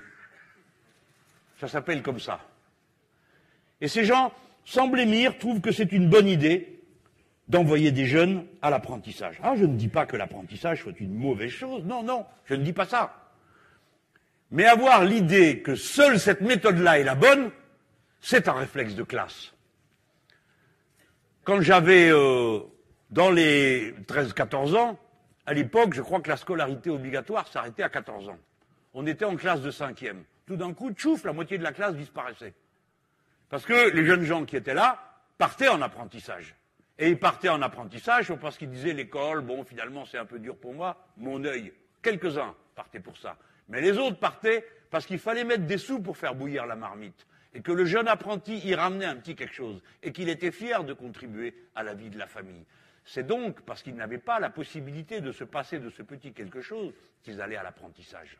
Il ne faut pas raconter d'histoire. C'est comme ça que ça se passait. Et ça m'étonnerait que ça ait beaucoup changé aujourd'hui. Bien sûr qu'il y a des métiers dans lesquels l'apprentissage est une bonne technique. Mais ça ne convient pas à tout le monde et ça ne convient pas à tous les métiers. Et dans les métiers où ça convient, il faut aussi avoir d'autres méthodes d'apprentissage du métier lui-même, pas de la condition d'apprenti, la manière de connaître le métier. Ça m'amène à dire aux puissants, s'ils peuvent s'en rappeler un seul jour, combien croyez-vous qu'il y ait de jeunes scolarisés en France dans l'enseignement professionnel et technologique Combien croyez-vous? Quelle proportion? Eh bien, même souvent auprès de mes amis, je découvre avec euh, amusement des proportions. On me dit, oh, il y en a bien, euh, bien 20%. Hein oui, oui, bien sûr. Pourquoi pas 25 pendant qu'on y est? 50% 50% de la jeunesse scolarisée est dans l'enseignement professionnel, technique et dans l'apprentissage. La moitié de la jeunesse de France, la moitié de la jeunesse de France, on n'en parle jamais. C'est comme des salariés, c'est comme des travailleurs. C'est les plus nombreux et ils sont invisibles. On ne les voit nulle part, on n'en parle jamais. Ils sont à peine 3% des personnes qu'on interviewe à la télévision.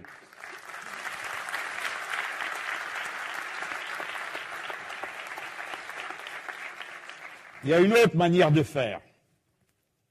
Mais d'abord, je veux terminer de lui tailler un costard. Je vous ai dit qu'il avait d'abord imaginé 600 000 et que maintenant le voilà rendu à un million. C'est pas tout ce qu'il a fait, cet homme. Quand il était ministre, Premier ministre, il a fermé 158 lycées professionnels. Hollande n'a pas réussi à le battre, il n'en a fermé que 68. Pourquoi? Pourquoi ont-ils fermé les lycées professionnels d'enseignement public professionnel? Pourquoi? Pourquoi? Il y avait moins de jeunes qui voulaient y aller? Il y avait moins besoin de personnel qualifié et formé? Non. Est-ce qu'on peut faire un grand pays sans tous ces cadres intermédiaires, ouvrières et ouvriers de haut niveau de qualification? Non, ce n'est pas possible. Par conséquent, c'est une seule et même chose que de saboter l'existence d'une industrie dans le pays et de détruire l'appareil de formation qui fabrique les bonnes têtes bien organisées et bien remplies. Parce que s'ils ne le savent pas, eux qui ne savent rien de ces questions, eux qui ont inventé, comme des larbins qu'ils sont, derrière l'UIMM, qui dans ce domaine avait une idée calamiteuse qui a été de réduire les bacs professionnels de quatre ans à trois ans, Savez-vous pourquoi il y avait quatre ans avant pour faire un bac professionnel? Le savez-vous? Eh bien, je vous réponds, parce qu'il fallait quatre ans pour apprendre. Voilà pourquoi, pour rien d'autre. Et pas trois ans. Et quand vous mettez trois ans, vous voulez faire rentrer dans une tête ce qui prenait quatre ans et faire rentrer après que souvent ils aient été détruits au, au début qu'il a fallu les aider à se reconstruire, à reprendre confiance en eux-mêmes, tellement on les avait maltraités et on les avait envoyés là-dedans en leur disant Toi, t'es orienté, comme ils disent. Voilà comment ça se passe. Avec la moitié de la jeunesse du pays. 158 lycées, 68 sous Hollande. Quand j'ai eu fini d'être ministre, alors parce que lui, évidemment, il s'intéresse euh, aux salariés, tout ça, il prend un air très inspiré. En deux ans, 20 000 élèves de plus dans l'enseignement professionnel. Il y en avait 720 000. Quand Fillon est parti, la première fois, là j'espère qu'il ne va pas rentrer, 657 000 lycéens. Les autres, partis dans la nature. J'ai lu son papier. Il dit, comme souvent, tous ces gens, eh bien, il faut confier la gestion des lycées professionnels aux régions. Alors, ceux qui connaissent, on écoute, on se dit, mais qu'est-ce qu'il dit? Mais qu'est-ce qu'il dit, le monsieur? Mais c'est déjà le cas, il est en train d'inventer l'eau chaude, là? C'est déjà le cas. Et depuis 2014, c'est eux qui font le plan. Je ne vous dis pas que ce soit une trouvaille, d'ailleurs. Alors, qu'est-ce qu'il veut dire? Il dit, aux régions et aux branches professionnelles. On a bien entendu? Qu'est-ce que vous voulez faire, monsieur Fillon? Vous voulez, Pourquoi vous voulez confier aux régions ce qu'elles ont déjà? Vous voulez dire que c'est le programme que vous allez leur confier? Parce que vous vous figurez qu'il y a de la chaudronnerie provençale, de la chaudronnerie alsacienne Mais non, monsieur, c'est pareil partout parce que ça répond partout aux mêmes lois de la science. Et quand on dit chaudronnier, j'espère qu'il n'y a personne dans cette salle qui croit qu'un chaudronnier fait des chaudrons. Un chaudronnier, il fait des carlingues de bateaux, il fait des carcasses de voitures, de trains, d'avions. C'est réglé au millimètre, ça. C'est un métier super important, où il faut avoir une tête super bien faite. Si vous voyez un môme qui fait chaudronnerie, pardon, un jeune, eh ben vous le voyez devant une courbe, un bout de tôle qui est plié comme ça. Hein et tout d'un coup, quand vous êtes un littéraire comme moi, vous dites qu'est-ce qu'il est en train de faire? Et on vous dit ben, de la géométrie dans l'espace. J'avais pas compris ça, moi. Je croyais que la géométrie dans l'espace, c'était les étoiles, quoi. Non, non, c'est les points sur une tôle courbe. Ce jour-là, le proviseur m'a dit, ouh, ce qu'il fait là, celui-là, on nous donnait ça à faire en matélème pour nous calmer. Et le jeune homme en bleu de travail était en train de faire ça avec ses outils. Tous ces gens croient. Vous les entendez dire, il faut aller apprendre sur le terrain. Sur le terrain, tu vas apprendre quoi? Devant une machine qui vaut plusieurs centaines de millions, où tu mets un matériau qui lui-même vaut je ne sais pas combien le gramme. Qu'est-ce que tu crois que c'est, mon bonhomme Apprendre sur le terrain? Hum tu lui donnes une banane quand il a appuyé sur le bon bouton? Imbécile. Pour pouvoir faire marcher cette machine, le jeune qui est là, la fille ou le garçon, il est passé par tout un itinéraire, une pédagogie, c'est-à-dire une manière d'enseigner, qui part des choses concrètes, mais à la fin, de l'enseignement par les choses concrètes, on arrive sur les mêmes lois scientifiques pour tout le monde. Les maths sont les mêmes pour tout le monde, riche ou pauvre, garçon ou fille, de la même manière que le sont toutes les autres spécialités professionnelles. Par conséquent, il ne saurait être question de s'abandonner à cette vision et à des gens qui, si visiblement, sont seulement préoccupés de faire des effets d'estrade. Donc, Monsieur Fillon, si ce n'est pas pour réinventer l'eau chaude que vous avez eu idée de confier aux régions la planification, l'organisation de la carte professionnelle, c'est donc que vous voulez qu'elle pèse sur les contenus. C'est absurde. À moins que vous vouliez le confier aux branches patronales. Qu'est-ce que vous croyez qu'une branche patronale va pouvoir faire sur des diplômes? Qu'est-ce que vous croyez qu'elle va faire? Eh bien, je vais vous le dire, elle va découper les diplômes en petits morceaux. Et ça s'appellera des certificats de compétences. Et vous, vous allez envoyer votre gosse à l'école ou bien demain, il va aller à l'usine. Et quand il va arriver à la production, on va lui dire, vous avez le certificat de compétence de je ne sais pas quoi? Ah ben non, mais il dit, ben c'est là-bas que ça s'apprend, ça tombe bien, c'est mon école, faut payer. Eh oui, vous paierez le savoir. Alors, c'est pas seulement que c'est injuste, c'est pas seulement que c'est absurde, c'est que ça va ruiner l'économie, parce que si vous le faites dépendre de la capacité de chaque personne à se payer des études, eh bien, qui va pouvoir se les payer sinon ceux qui peuvent? Ou bien les gens vont s'endetter. C'est ça que vous voulez? Des milliers de jeunes endettés pour le reste de leur vie, pour se payer leurs propres études. C'est le modèle américain. Vous trouvez que ça marche si bien que ça? Vous voyez que nous avons des raisons de nous opposer à tout ça. La raison, c'est pas seulement qu'il s'agit de nos enfants, c'est qu'il s'agit de l'avenir de ce pays. On ne fait pas une grande nation développée avec des méthodes pareilles. Mais surtout, ce qui est frappant, c'est qu'il puisse se figurer Bien sûr qu'il existe des caractéristiques locales qui font qu'à tel endroit, on a besoin plutôt de ceci que de cela. Je vous prends un exemple. Pas de chez vous, parce que je ne le connais pas assez bien. Les Bouches du Rhône. Tiens, voilà, sacré département. Curiosité. Ils sont au bord de la mer, j'espère que vous avez compris ça. Eh bien, il n'y a pas un seul lycée maritime, comme ça, c'est simple. Voilà. Ben oui, c'est comme ça. Donc c'est pour dire que confier à des régions l'organiser la carte professionnelle, c'est pas toujours une bonne idée parce que dans la région se reproduit le même mécanisme que celui qu'on voit ailleurs, c'est-à-dire les gens ne savent pas, ne connaissent pas, n'ont pas cette pratique. Alors vous me direz, c'est pas trop grave, parce que si vous allez vous occuper du moteur d'un bateau, bah, c'est la même chose que le moteur de n'importe quelle voiture, sauf que ça doit fonctionner de manière amphibie. Ça, apparemment, ils ne le savent pas. Les métiers, comme on disait autrefois, ont un contenu technique de plus en plus transversal. C'est-à-dire que plusieurs métiers peuvent avoir recours aux mêmes connaissances techniques. Je vais prendre un exemple tout bête. Hein. Si vous êtes dans le secrétariat, si vous faites ce travail, si vous êtes dans la chimie, c'est pas très éloigné pour ce qui est des techniques de secrétariat de ce qui se passera si vous êtes dans, je sais pas, un autre domaine, la métallurgie.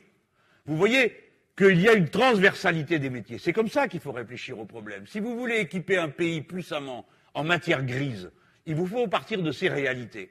Alors lui, Monsieur Fillon, après avoir formulé cette phrase aussi improbable, qui est de dire on va confier aux régions et aux branches patronales, sans nous dire pourquoi on les confie à cela, à une autre idée, une grande idée.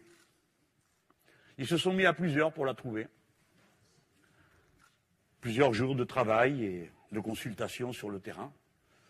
Il faut, disent-ils, que les diplômes professionnels soient établis en concertation avec les branches patronales. Mhm. Mhm. Peut-être aussi avec l'éducation nationale. Oui, il est grand seigneur. On pourrait peut-être aussi demander l'avis des branches ouvrières. Ils y connaissent quand même un peu quelque chose de différents métiers. Il n'a pas dit oui, il n'a pas dit non, ça se réfléchit. Bon. C'est pas grave, hein. Laissez-leur le temps de réfléchir. Il n'y a rien qui urge. Vous savez pourquoi? Parce que ça existe déjà. C'est ça le problème. Tous les diplômes professionnels de ce pays sont établis par des commissions qui regroupent l'éducation nationale, les patrons ou les représentants de la branche considérée et les syndicats. Et ce type qui veut devenir président de la République vient vous expliquer froidement qu'il a inventé quelque chose qui existe déjà quasiment depuis le début de l'enseignement professionnel. Ce qui est grave, c'est qu'on comprend que là encore, il s'agit d'aller vers un modèle où, en définitive, il croit que le patronat serait le mieux placé pour fixer le contenu des diplômes. Eh bien, c'est une erreur. Ce n'est pas que les patrons soient plus bêtes que d'autres, c'est que ce n'est pas comme ça qu'on établit un diplôme professionnel. Il faut partir de ce qu'il y a à produire et des techniques qui sont appelées. Et ça, ça se discute avec les gens qui connaissent le métier, c'est le cas aussi d'un certain nombre de patrons, mais c'est le cas des employés, des ouvriers, et c'est le cas de l'éducation nationale qui sait quelles sont les techniques qu'il faut mettre en œuvre. Dans ces conditions, je crois que tout son plan, il faudrait qu'il fasse comme pour la sécurité sociale. Il le remballe et retourne réfléchir avec ses copains à essayer de trouver quelque chose qui tient la route.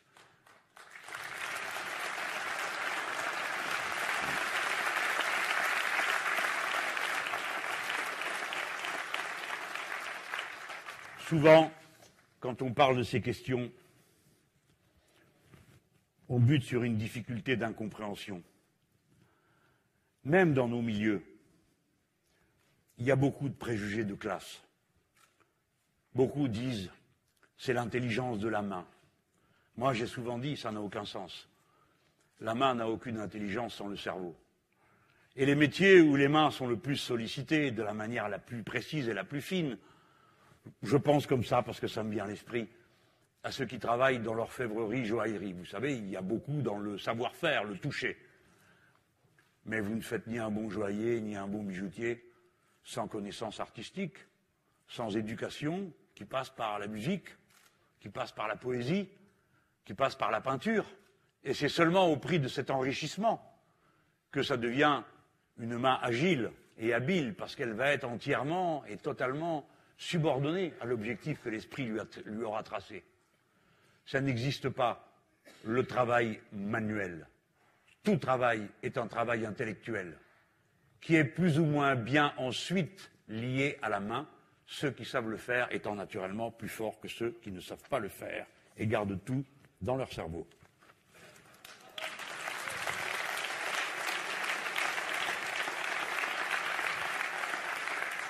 Je suis venu dire tout ça à Florange. Je n'ai pas pensé que je vous servirais à grand-chose si je me mets à vous parler de sidérurgie, je l'ai fait tout à l'heure. Si on veut appliquer notre plan, si on veut faire de la planification écologique, si on veut faire bifurquer tout le système de la production vers de nouvelles manières de faire, avec de nouvelles machines, dont une partie doit être réinventée. Il faut que nous ayons un peuple en état de le faire, un peuple instruit, un peuple éduqué. Et pour cela, il faut élever le niveau général de connaissance de la population. C'est déjà extraordinaire le point où on est aujourd'hui.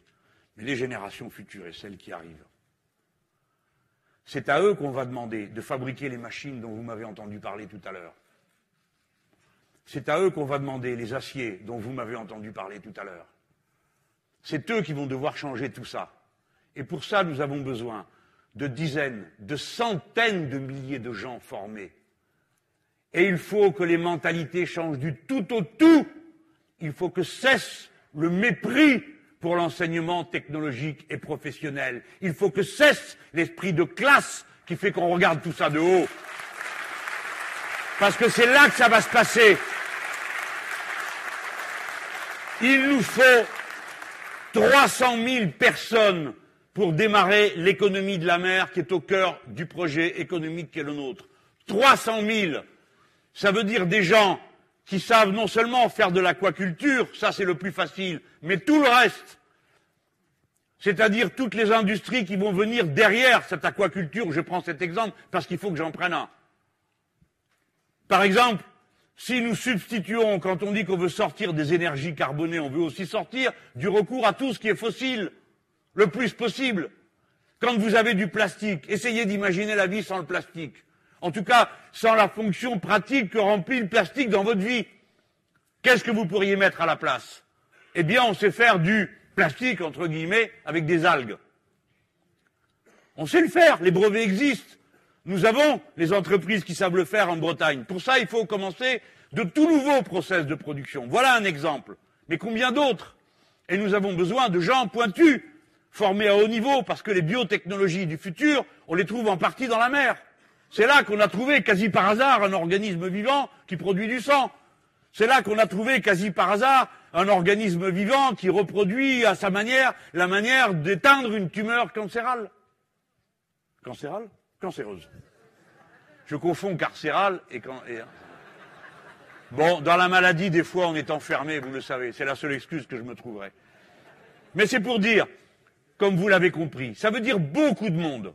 Beaucoup de monde à éduquer. Il nous faut 400 000 paysans de plus pour faire l'agriculture écologique et paysanne. Où vous croyez qu'on va les trouver?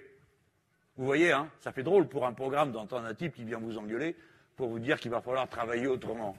Je vous engueule pas, mais vous comprenez C'est ça les questions sérieuses. Vous voulez qu'arrête la malbouffe. Vous voulez que ce soit pas seulement les mêmes qui mangent mal et les autres qui mangent bien. Vous les voulez, mais qu'est-ce que vous faites? Je parle pas à vous. Rien. Vous continuez, vous continuez votre système, hein? Et vous vous demandez pas comment ça se fait que tout d'un coup notre pauvre pays est frappé d'une épidémie d'obésité. Et pourquoi cette épidémie elle coïncide avec une catégorie sociale, c'est-à-dire ceux qui gagnent le moins. Vous devriez vous poser cette question, puissant de la Terre. Vous devriez vous demander pourquoi on en est là. C'est de votre faute. Bref, vous voulez que ça se passe autrement. Vous êtes comme moi écœuré par le fait que tous les deux jours, un paysan se suicide parce que sa vie est insupportable.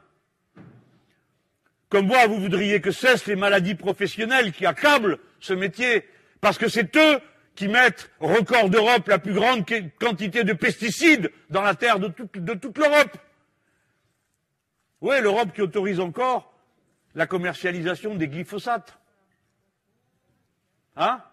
Vous voulez Alors il faut changer.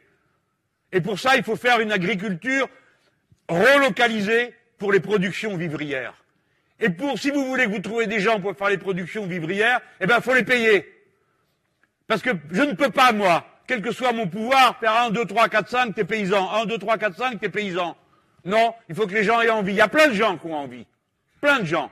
On manque pas de monde pour s'inscrire dans les lycées agricoles ou pour vouloir travailler la terre, mais avec d'autres méthodes, d'autres conditions de vie. Il faut donc qu'on puisse les payer correctement. Leur travail coûtera plus cher, mes amis, parce que ça prend plus de temps. Donc vous devrez payer plus cher. Donc il faut que vous-même vous soyez payé plus cher. Je ne cesse de le dire. L'augmentation du SMIC, c'est une mesure écologique. Parce que c'est ce qui permet aux gens de mieux se nourrir.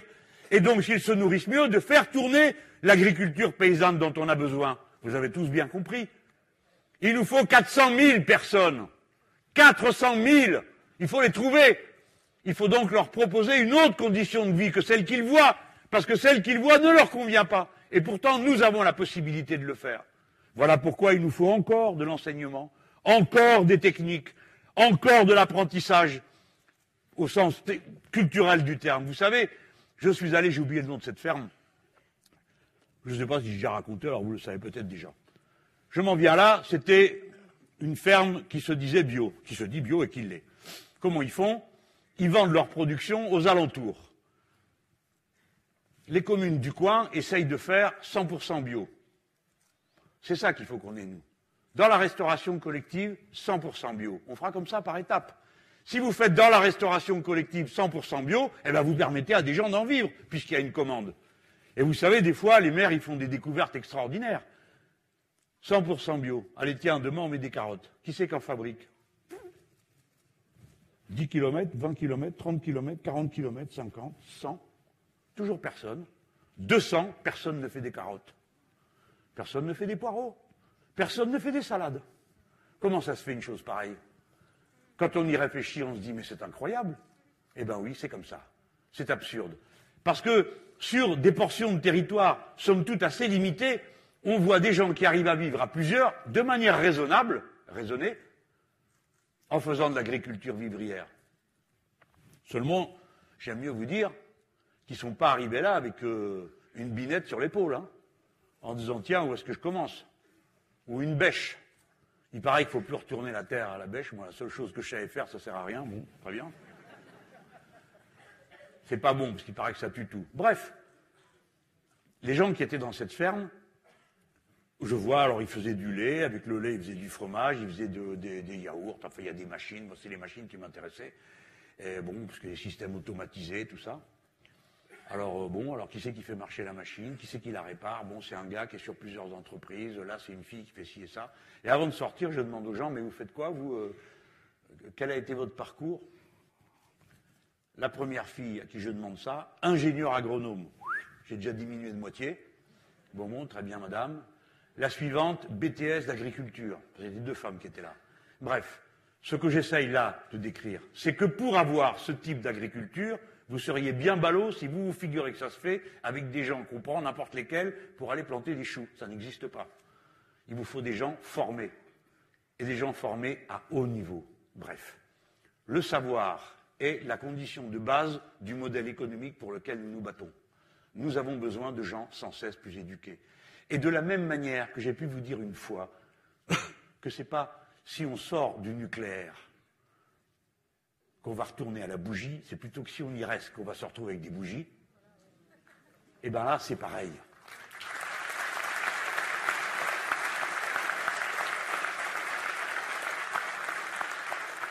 Il faut changer.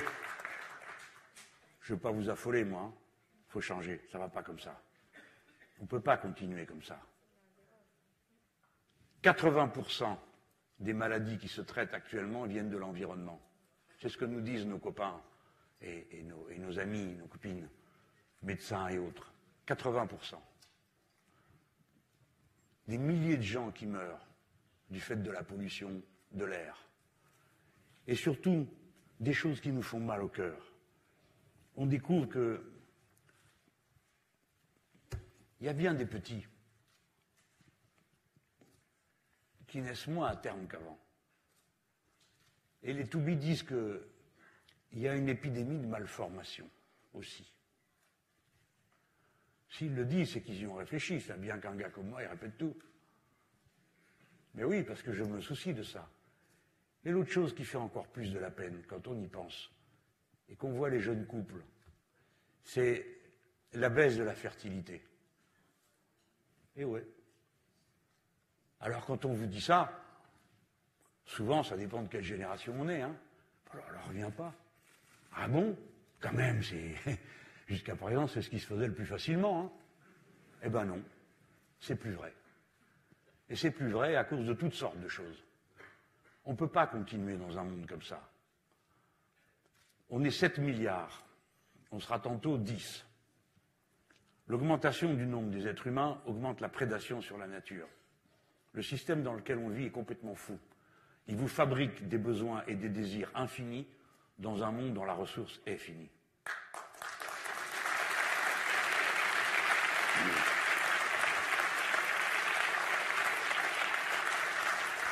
Je sais bien, ils vont me regarder de haut. Des fois, ils me disent euh, euh, Vous faites ça pour prendre les voies écologistes. Euh, c'est pas qu'il y en ait tant que ça. Hein. Bon.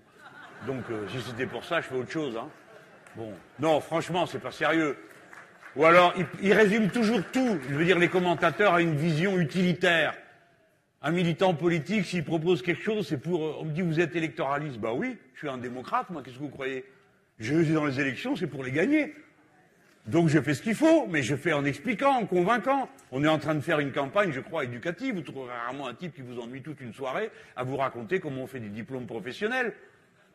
Ben, c'est ça qu'on essaye de faire pour que vous-même vous passiez le message et qu'après qu'on se soit rencontrés, moi j'aurais fait mon travail parce que j'aurais fait avancer deux, trois idées. Chacun en m'écoutant se dit, ah ben ça oui je le savais, ah, ça je le savais pas. Tiens, il l'a dit comme ci et comme ça et puis après on le passe au suivant. C'est comme ça que ça marche notre affaire.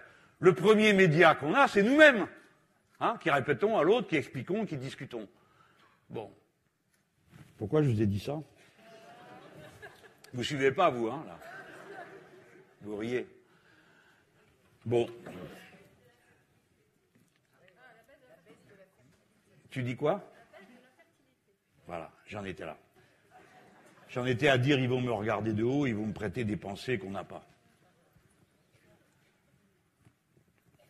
Mais c'est ça l'enjeu de cette élection. Hmm? On ne peut pas reporter sans arrêt le règlement de ces problèmes. J'ai dit l'absurdité du système. C'est pour ça que c'est si difficile, le travail qu'on a à faire. Il ne suffit pas d'avoir des mesures à proposer. On a le programme, on a les mesures à proposer. C'est une nouvelle civilisation qu'il s'agit de faire naître. Vous voyez, je vous le dis tranquillement, sans crier pour qu'on écoute bien. C'est une nouvelle civilisation qu'il faut naître. La civilisation humaine, comme elle est là, va à sa faillite, à la catastrophe. Nous pouvons l'arrêter. À chaque fois que je vais rencontrer euh, des gens comme je le fais ce soir, je me dis, si je force le trait, si je fais le tableau trop noir, je vais vous désespérer. Et c'est pas ça qu'on a en tête. C'est au contraire un optimisme incroyable par rapport à toutes les opportunités que la vie nous offre. Mais en même temps, le réalisme, qui nous pousse à dire si on continue comme ça, ça va mal tourner. Ça va très mal tourner. Pas seulement parce que les dirigeants sont ce qu'ils sont, mais parce que la vie quotidienne est en train de fabriquer une catastrophe dont on peut sortir. Changer, ce n'est pas seulement changer la matrice productive du pays. Les institutions qui vont permettre que le peuple soit souverain et puisse vérifier à chaque étape ce qui va se passer. Changer la règle de distribution de la richesse, parce qu'il n'est pas normal, comme je l'ai dit tout à l'heure en commençant, que huit personnes accumulent autant que la moitié des êtres humains. Et encore, là, on prend une échelle qui est celle de la planète, mais vous savez bien comment ça se passe aussi dans un pays, et un pays développé comme la nôtre. Non, le changement que nous avons, j'appelle ça changement, et dans mon bouquin, j'appelle ça révolution. J'ai appelé ça une révolution citoyenne, la reprise du pouvoir sur notre vie et sur la vie de la société. Cette révolution citoyenne, elle a d'abord un contenu culturel culturel, c'est-à-dire en finir avec la mentalité du résigné qui pense qu'on ne peut pas faire autrement. En finir avec l'idée que puisque c'est comme ça, c'est trop compliqué de changer. Non, c'est pas compliqué de changer. Il faut le vouloir et le décider. Et si on fait tout ce travail d'instruction, d'explication, je suis sûr que vous le faites comme moi, parce que sinon vous n'auriez pas fait tout ce chemin pour venir ici. Tout ce travail, vous verrez, il paiera. Quoi qu'il arrive, il paiera, parce qu'il fait avancer les idées. Il est clair, dans un monde qui, au contraire, pousse à l'abrutissement, à la haine, au combat. J'en profite pour vous dire, nous, nous serons jusqu'au bout dans tous les domaines. Les femmes, les hommes de la paix. Nous ne sommes pas pour la guerre civile, nous ne sommes pas pour la haine. Nous sommes pour vivre jusqu'au bout ce que nous avons, le mot essentiel. Nous sommes semblables. Nous sommes semblables. Et du coup, égaux en droit. C'est parce que nous sommes semblables par nos besoins que nous sommes égaux en droit pour les satisfaire. Voilà comment ces deux idées philosophiques s'articulent pour faire un programme politique qui part de l'idée que de cette liberté doit naître une harmonie. Harmonie entre nous, les êtres humains, harmonie avec la nature. Peut-être que c'est un discours politique inhabituel, mais moi, je m'en fiche. Je crois que la politique est la tendance de la philosophie.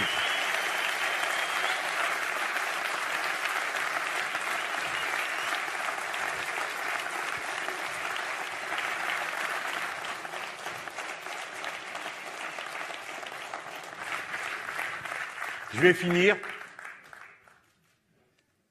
mais ça m'oblige à conclure le passage que j'ai laissé en l'air tout à l'heure. J'ai parlé du savoir. Je ne sais pas par quel bout prendre cette affaire. Comment je peux expliquer l'importance des enseignements professionnels et technologiques? Comment je peux faire comprendre que ce n'est pas moins que le reste? Comment je peux y arriver? Des fois, je m'adresse aux gens, je leur dis, mais vous là, vous avez fait des études de médecine? Oui, oui, oui, oui. Bah, c'est de l'enseignement professionnel, non, sauf erreur. Ah oui, tiens, j'y avais pas pensé. Vous là, vous avez fait des études de droit, vous êtes avocat, c'est de l'enseignement professionnel, c'est un métier, non? Et ainsi de suite. Comment on pourrait vaincre dans notre propre esprit cette vieille chose qui nous paralyse les boyaux de la tête? Que le travail serait une torture, un abaissement vous savez ce que c'est le contraire de noble dans le vocabulaire? Noble, tout le monde voit ce que c'est, hein Noble. Le sang bleu. Nous, c'est le sang impur, celui qui abreuve les sillons. Le sang bleu. Le contraire de noble, c'est ignoble. C'est comme ça, c'est dans le vocabulaire. Et c'est comme ça depuis qu'on considère que c'est une malédiction que le travail. Écoutez les puissants parler. Je suis le candidat du travail, dit l'un. Du travail de qui? Celui des autres. Pas du tien, apparemment. Hein.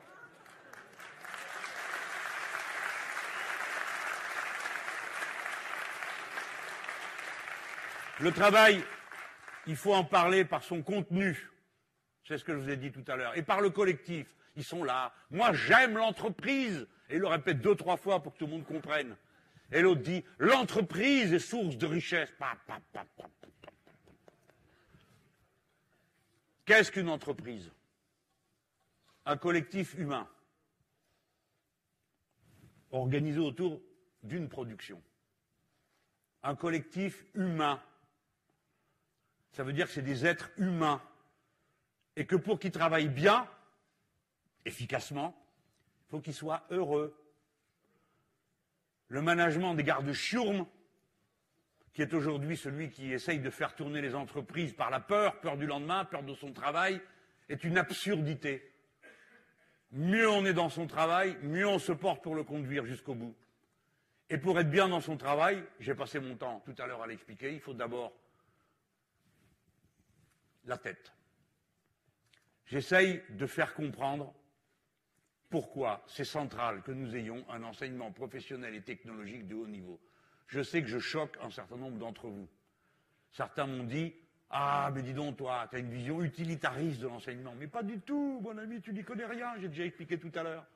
Pas d'enseignement professionnel sans maths. Vous savez, une fois, j'ai fait un truc pas banal avec des enseignants qui étaient formidables.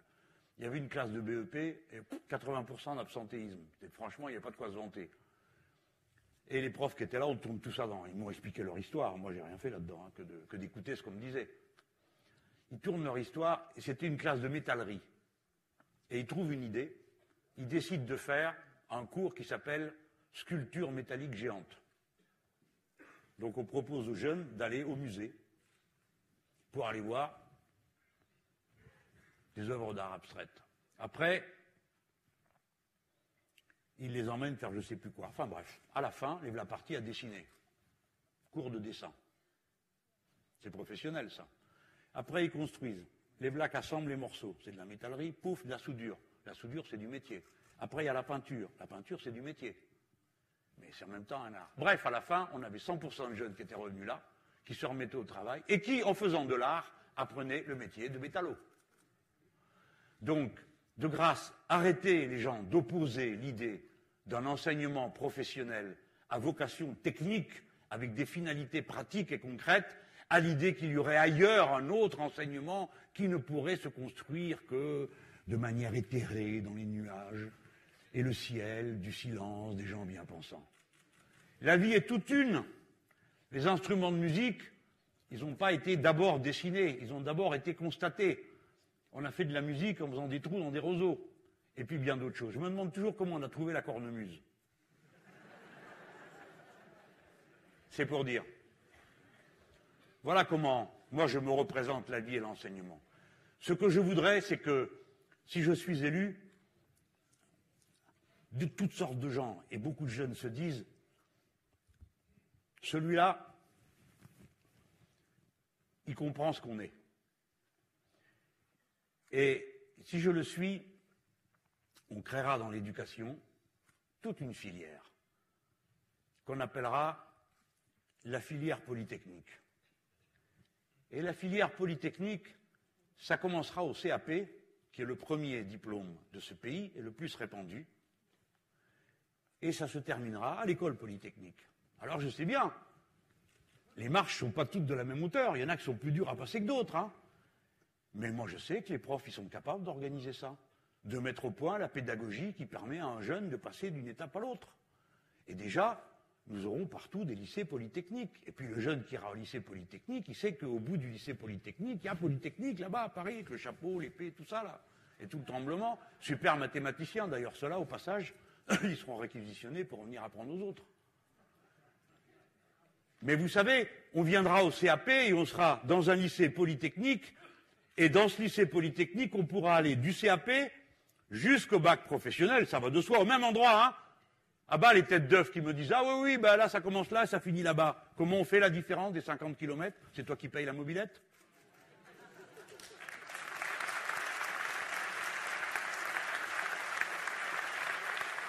Au même endroit, et ça ira du CAP au bac professionnel, et après le bac professionnel, il faut trouver comment on fait, on sait le faire dans des tas d'endroits, on arrive à brevet de technicien supérieur, deux ans.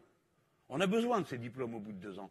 Et quand on aura fini ça, peut-être qu'à la fin du brevet de technicien supérieur, BTS, on pourra passer une licence professionnelle. La licence professionnelle, c'est moi qui l'ai créée, donc je sais comment ça marche. Une licence professionnelle. Et on aura toute une filière. C'est la fluidité qu'il faut qu'on organise pour passer d'un endroit à l'autre. Moi, j'en ai vu des petits jeunes qui étaient passés. Ils arrivaient à CAP. Si vous les mettez à CAP, ils regardent où Bac Pro, c'est trop pour eux. Mais si vous mettez BTS derrière, pouf, le niveau d'ambition monte. Je vais vous dire une chose qui est socialement marquée. L'ambition, vous savez Eh bien, tout le monde ne l'a pas. Et vous savez pourquoi? Parce qu'on ne la prend pas partout. Parce que c'est n'est pas évident. Et moi, mes parents, qui étaient des braves gens, ma mère était insti, mon père travaillait au PTT. Quand j'ai eu le bac, j'étais le premier qui avait le bac dans la famille. J'ai dit, qu'est-ce que je fais maintenant? Bah, On m'a dit, c'est toi qui le sais, c'est toi qui as le bac. Mais cette remarque, elle est pleine de bon sens. J'ai parlé avec des enseignants, je pense à des enseignants du Nord avec qui j'ai passé un grand moment à parler de ça. Ils me disaient, mais la première chose qu'on doit apprendre aux gens, c'est avoir de l'ambition, à se dire, je vais y arriver, je vais pouvoir le faire. Et moi, j'avais observé que dans les lycées où on mettait BTS derrière, ils allaient de CAP à Bac Pro parce que bon, c'était plus simple. Et puis les jeunes gens se retrouvaient aux, aux heures de récréation, donc ils se parlaient les uns aux autres. Ils avaient moins peur de la suite et plus envie de briller. D'autant que vous savez, Souvent, ils ont un an de plus que dans la filière générale. Ils sont plus mûrs. Ce qui pose un autre problème. C'est que souvent, certains ont déjà des responsabilités de famille très jeunes. Et alors, comment on fait, les gens? On fait comme si on ne savait pas. Parce que chez les bourgeois, ce n'est pas un problème. On se débrouille. Mais là, non. Il faut gagner son pain. Donc, vous avez des endroits où vous avez 100% d'une classe qui travaille le samedi, le dimanche et des fois le soir en sortant. Ben, c'est pas une bonne idée. Il faut qu'ils puissent travailler le boulot, les études. Pas courir faire 50 000 autres trucs qui les épuisent physiquement. Voilà pourquoi, si on veut avoir un bon niveau après la scolarité obligatoire jusqu'à 16 ans, surtout si on décide qu'elle devient obligatoire jusqu'à 18 ans, ce que je crois nécessaire, il faut qu'on donne une allocation d'études, d'autonomie aux jeunes pour qu'ils puissent vivre correctement. Donc, il faut créer une allocation. Ah ah Je sais déjà qui sait qui ne va pas être content. Vous ne commencez pas à me demander combien ça coûte, hein, ce n'est pas le sujet. Comment? Bien sûr que ce n'est pas le sujet. Si je viens avec une scie et je vous dis je ne peux pas faire autrement, je vous coupe la jambe. Ah mais non, j'ai une autre solution. Vous n'allez pas me dire combien ça coûte, hein On me dit allez, on le fait. Donc on parle de ce qui est nécessaire. Hein D'abord, ça coûte pas cher. C'est la bêtise qui coûte cher et l'ignorance qui coûte cher. Il n'y a que Madame Le Pen pour avoir une idée aussi euh, stupide que de dire on ne va pas enseigner les enfants des étrangers, il va falloir qu'ils payent. Qu'est-ce qu'elle est bête. Il n'y a qu'un ignorant pour croire ça. À part. À part. À part que c'est une idée de brute. C'est une idée de brute, hein Parce que moi, je pensais que même les xénophobes, c'est comme ça qu'on dit, hein, pour dire les gens qui n'aiment pas les étrangers, les xénophobes, je croyais que même les xénophobes, au moins, ils s'arrêtent aux gosses, quoi. Eh bien, pas elle. Hein c'est signe de la panique qui règne là-dedans. Parce que si elle revient à ses fondamentaux comme ça, c'est qu'elle a un peu peur. Mais quand même, quelle idée invraisemblable. Elle a que des idées comme ça. On va augmenter l'ignorance dans le peuple, comme ça, ça ira mieux. Comprenne qui pourra. On ne va pas soigner les étrangers. Il n'y a plus qu'à prévenir les microbes de rester exclusivement centrés sur les étrangers. Comme ça, on est tranquille. Bon. Je ne veux pas que ça vous détourne de l'essentiel, parce que je me suis lancé ce défi avec mes autres amis de parler de l'enseignement technique et d'y intéresser des gens dans un meeting, de présidentiel. Voilà ce que sera cette filière polytechnique. En haut, il y aura cette école, et puis peut-être qu'on mettra aussi le CNAM, les arts et métiers. Et puis dites pendant que j'y suis, mm-hmm, l'argent de la formation professionnelle. Des paquets de pognon. Où il va cet argent? C'est curieux. Ce n'est pas ceux qui ont le plus besoin de formation qui en bénéficient. Ceux qui utilisent les fonds de la formation professionnelle, qui vous savez sont complètement distincts de ceux de l'éducation nationale, c'est les plus gradés dans l'entreprise. C'est quand même curieux ça. Je pense que c'est très mal réparti, donc c'est mal organisé, donc ça doit revenir dans l'éducation, donc dans les mains de l'État. Je sais que ça ne va pas faire que des heureux de m'entendre dire ça. Mais c'est le prix, si vous voulez vraiment avoir un enseignement de haut niveau dans ce pays. Et ce n'est pas bien normal qu'on continue à penser, contre toute raison, et c'est avec ça qu'il faut que je termine pour M. Fillon, que les CFA coûtent moins cher. Vous savez, c'est les centres de formation pour les apprentis. C'est pas vrai, mesdames, messieurs. Ça coûte plus cher que l'éducation nationale. Bon, je finis. Voici mon lycée polytechnique, et vous avez mis votre gosse, parce que vous vous dites là, on ne se fiche pas de moi. Et votre gamin, il est content d'être là, au lieu de se sentir relégué parce qu'il est dans la filière polytechnique, dont le bout est l'école polytechnique. Mais vous, mais vous, pour tous vous, les filles. Pourquoi? Maintenant, c'est moins vrai. Mais dans ma génération, heureusement, les gens sont à la retraite, mais après, il y a eu beaucoup de femmes qui n'avaient pas de diplôme et qui ont travaillé dans l'entreprise, à l'usine ou à l'atelier ou au bureau, souvent une bonne partie de leur carrière. Elles, font bien leur boulot. C'est des boulots souvent de haut niveau. Vous savez, on apprend hein, quand même sur le tard. On apprend moins vite qu'à l'école, mais on apprend. Moi, j'ai connu un gars qui était infirmier de salle d'opération. Il avait commencé livreur. Ne croyez pas qu'il était dangereux, ce n'est pas vrai. Il avait appris progressivement. Je ne recommande pas cette méthode pour s'éduquer à devenir infirmier de salle d'op. Mais quand même, est-il normal que lorsque cette entreprise ferme, la personne qui a fait le travail, tout d'un coup, est dehors et n'a rien, n'a même pas rien? Quand elle passe à l'entreprise suivante Qu'est-ce que vous avez comme diplôme? Ben rien. Qu'est-ce que vous faisiez? Les gens, des fois, ont du mal à dire ce qu'ils faisaient. Ils ne savent pas à quoi ça correspond. Ils ne savent pas décrire leur poste de travail en termes de métier qu'on peut faire ailleurs. Voilà pourquoi on avait inventé la validation des acquis de l'expérience. Ça existe, mais alors vous savez comme moi, vous allez au rectorat, chercher votre diplôme. Alors on vous dit c'est le bureau 302, quatrième étage, vous tombez sur un gars ou une fille qui est là, qui vous donne un truc comme ça, il faut remplir. C'est une qualification professionnelle de remplir le dossier. Alors on vous dit, ah mais vous inquiétez pas, moi j'ai fait tout ce que j'ai pu contre ça. Vous avez qu'à voir l'entreprise qui est là-bas, elle va vous aider à faire le dossier. Pouf, faut payer. Je suis pas d'accord. Pourquoi faut aller au rectorat? Pourquoi faut chercher le bureau? Pourquoi on ne sait pas où on va faire les formations complémentaires qu'on te demande de faire pour avoir le diplôme? Pourquoi?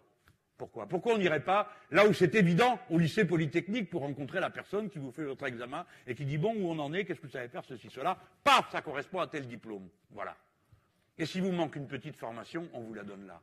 Bref, ces lycées-là seraient en quelque sorte les lieux à partir desquels nous allons construire non seulement la masse dont on a besoin, informée et qualifiée, mais répandre encore du savoir, de la science autour de nous. Voilà. Je voulais vous faire partager cette idée. On ne peut pas faire la révolution citoyenne. On ne peut pas faire la planification écologique. On ne peut pas faire la transition de tout l'appareil de production si on n'a pas un haut niveau de formation. Et on ne peut pas le faire avec les méthodes à la Fillon, pour ne rien dire de tous les autres qui ne sont arrivés à rien, eux non plus. On ne peut le faire qu'en développant une puissante filière où nos enfants sont heureux d'aller, d'apprendre et de grandir non seulement eux-mêmes, mais de faire grandir leur pays en même temps. Bon.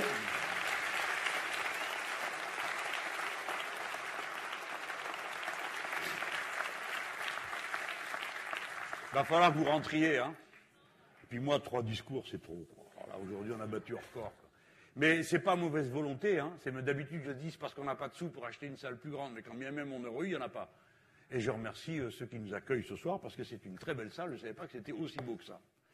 Bon, moi je termine toujours par des poèmes. Oui, mais celui-là, vous le connaissez alors Bah oui, c'est les mains d'or.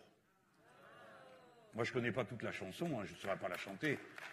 Mais voilà, j'ai choisi euh, 3 x 4, 12 vers. Ça va, c'est supportable.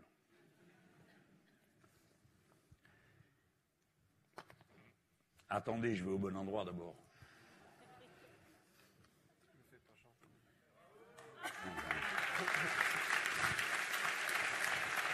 Il a peur, il croit que je vais lui demander de chanter. Non, non. Je vais réciter au milieu de vous deux parce que. Et dis, où est passé mon casque, Mathias Bon, ben tant pis, je voulais, je voulais te montrer quelque chose, Lionel. Tu te rappelles que tu m'as offert un casque? Bon, ben, l'ont oublié, c'est ballot. Alors, ils l'ont amené depuis Paris, ils le mettent dans la loge et on ne l'amène pas ici. Bah, bon. Ils m'ont offert un casque de. Eh ouais, on a un casque de quoi? Voilà, de haut fourni. Je crois que j'ai été à peu près digne, non? Bon, merci Lionel. Allez, je parle à sa place. J'ai passé ma vie là. Oh, non, non, t'as pas passé ta vie. hein. J'ai passé ma vie là. Waouh, merci Bastien. Et il y a même ma tête dessus. Et c'est pas un hologramme, hein, ce coup-là. hein. Presque, hein. Voilà. D'habitude, c'est dans mon bureau. Il est marqué CGT parce que c'est les gars de la CGT qui me l'ont offert, mais je suis sûr que les autres aussi sont d'accord pour me l'offrir. En tout cas, ça m'a bien fait plaisir. Bref. J'ai passé ma vie là, dans ce laminoir. Mes poumons, mon sang et mes colères noires, horizon barré là, les soleils très rares, comme une tranchée rouge, saignée rouge, saignée sur l'espoir. On dirait le soir des navires de guerre, battus par les vagues, rongés par la mer, tombés sur le flanc, giflés des marées, vaincus par l'argent, les monstres d'acier. Je voudrais travailler encore, travailler encore, forger l'acier rouge avec mes mains d'or, travailler encore, travailler encore, acier rouge et mains d'or.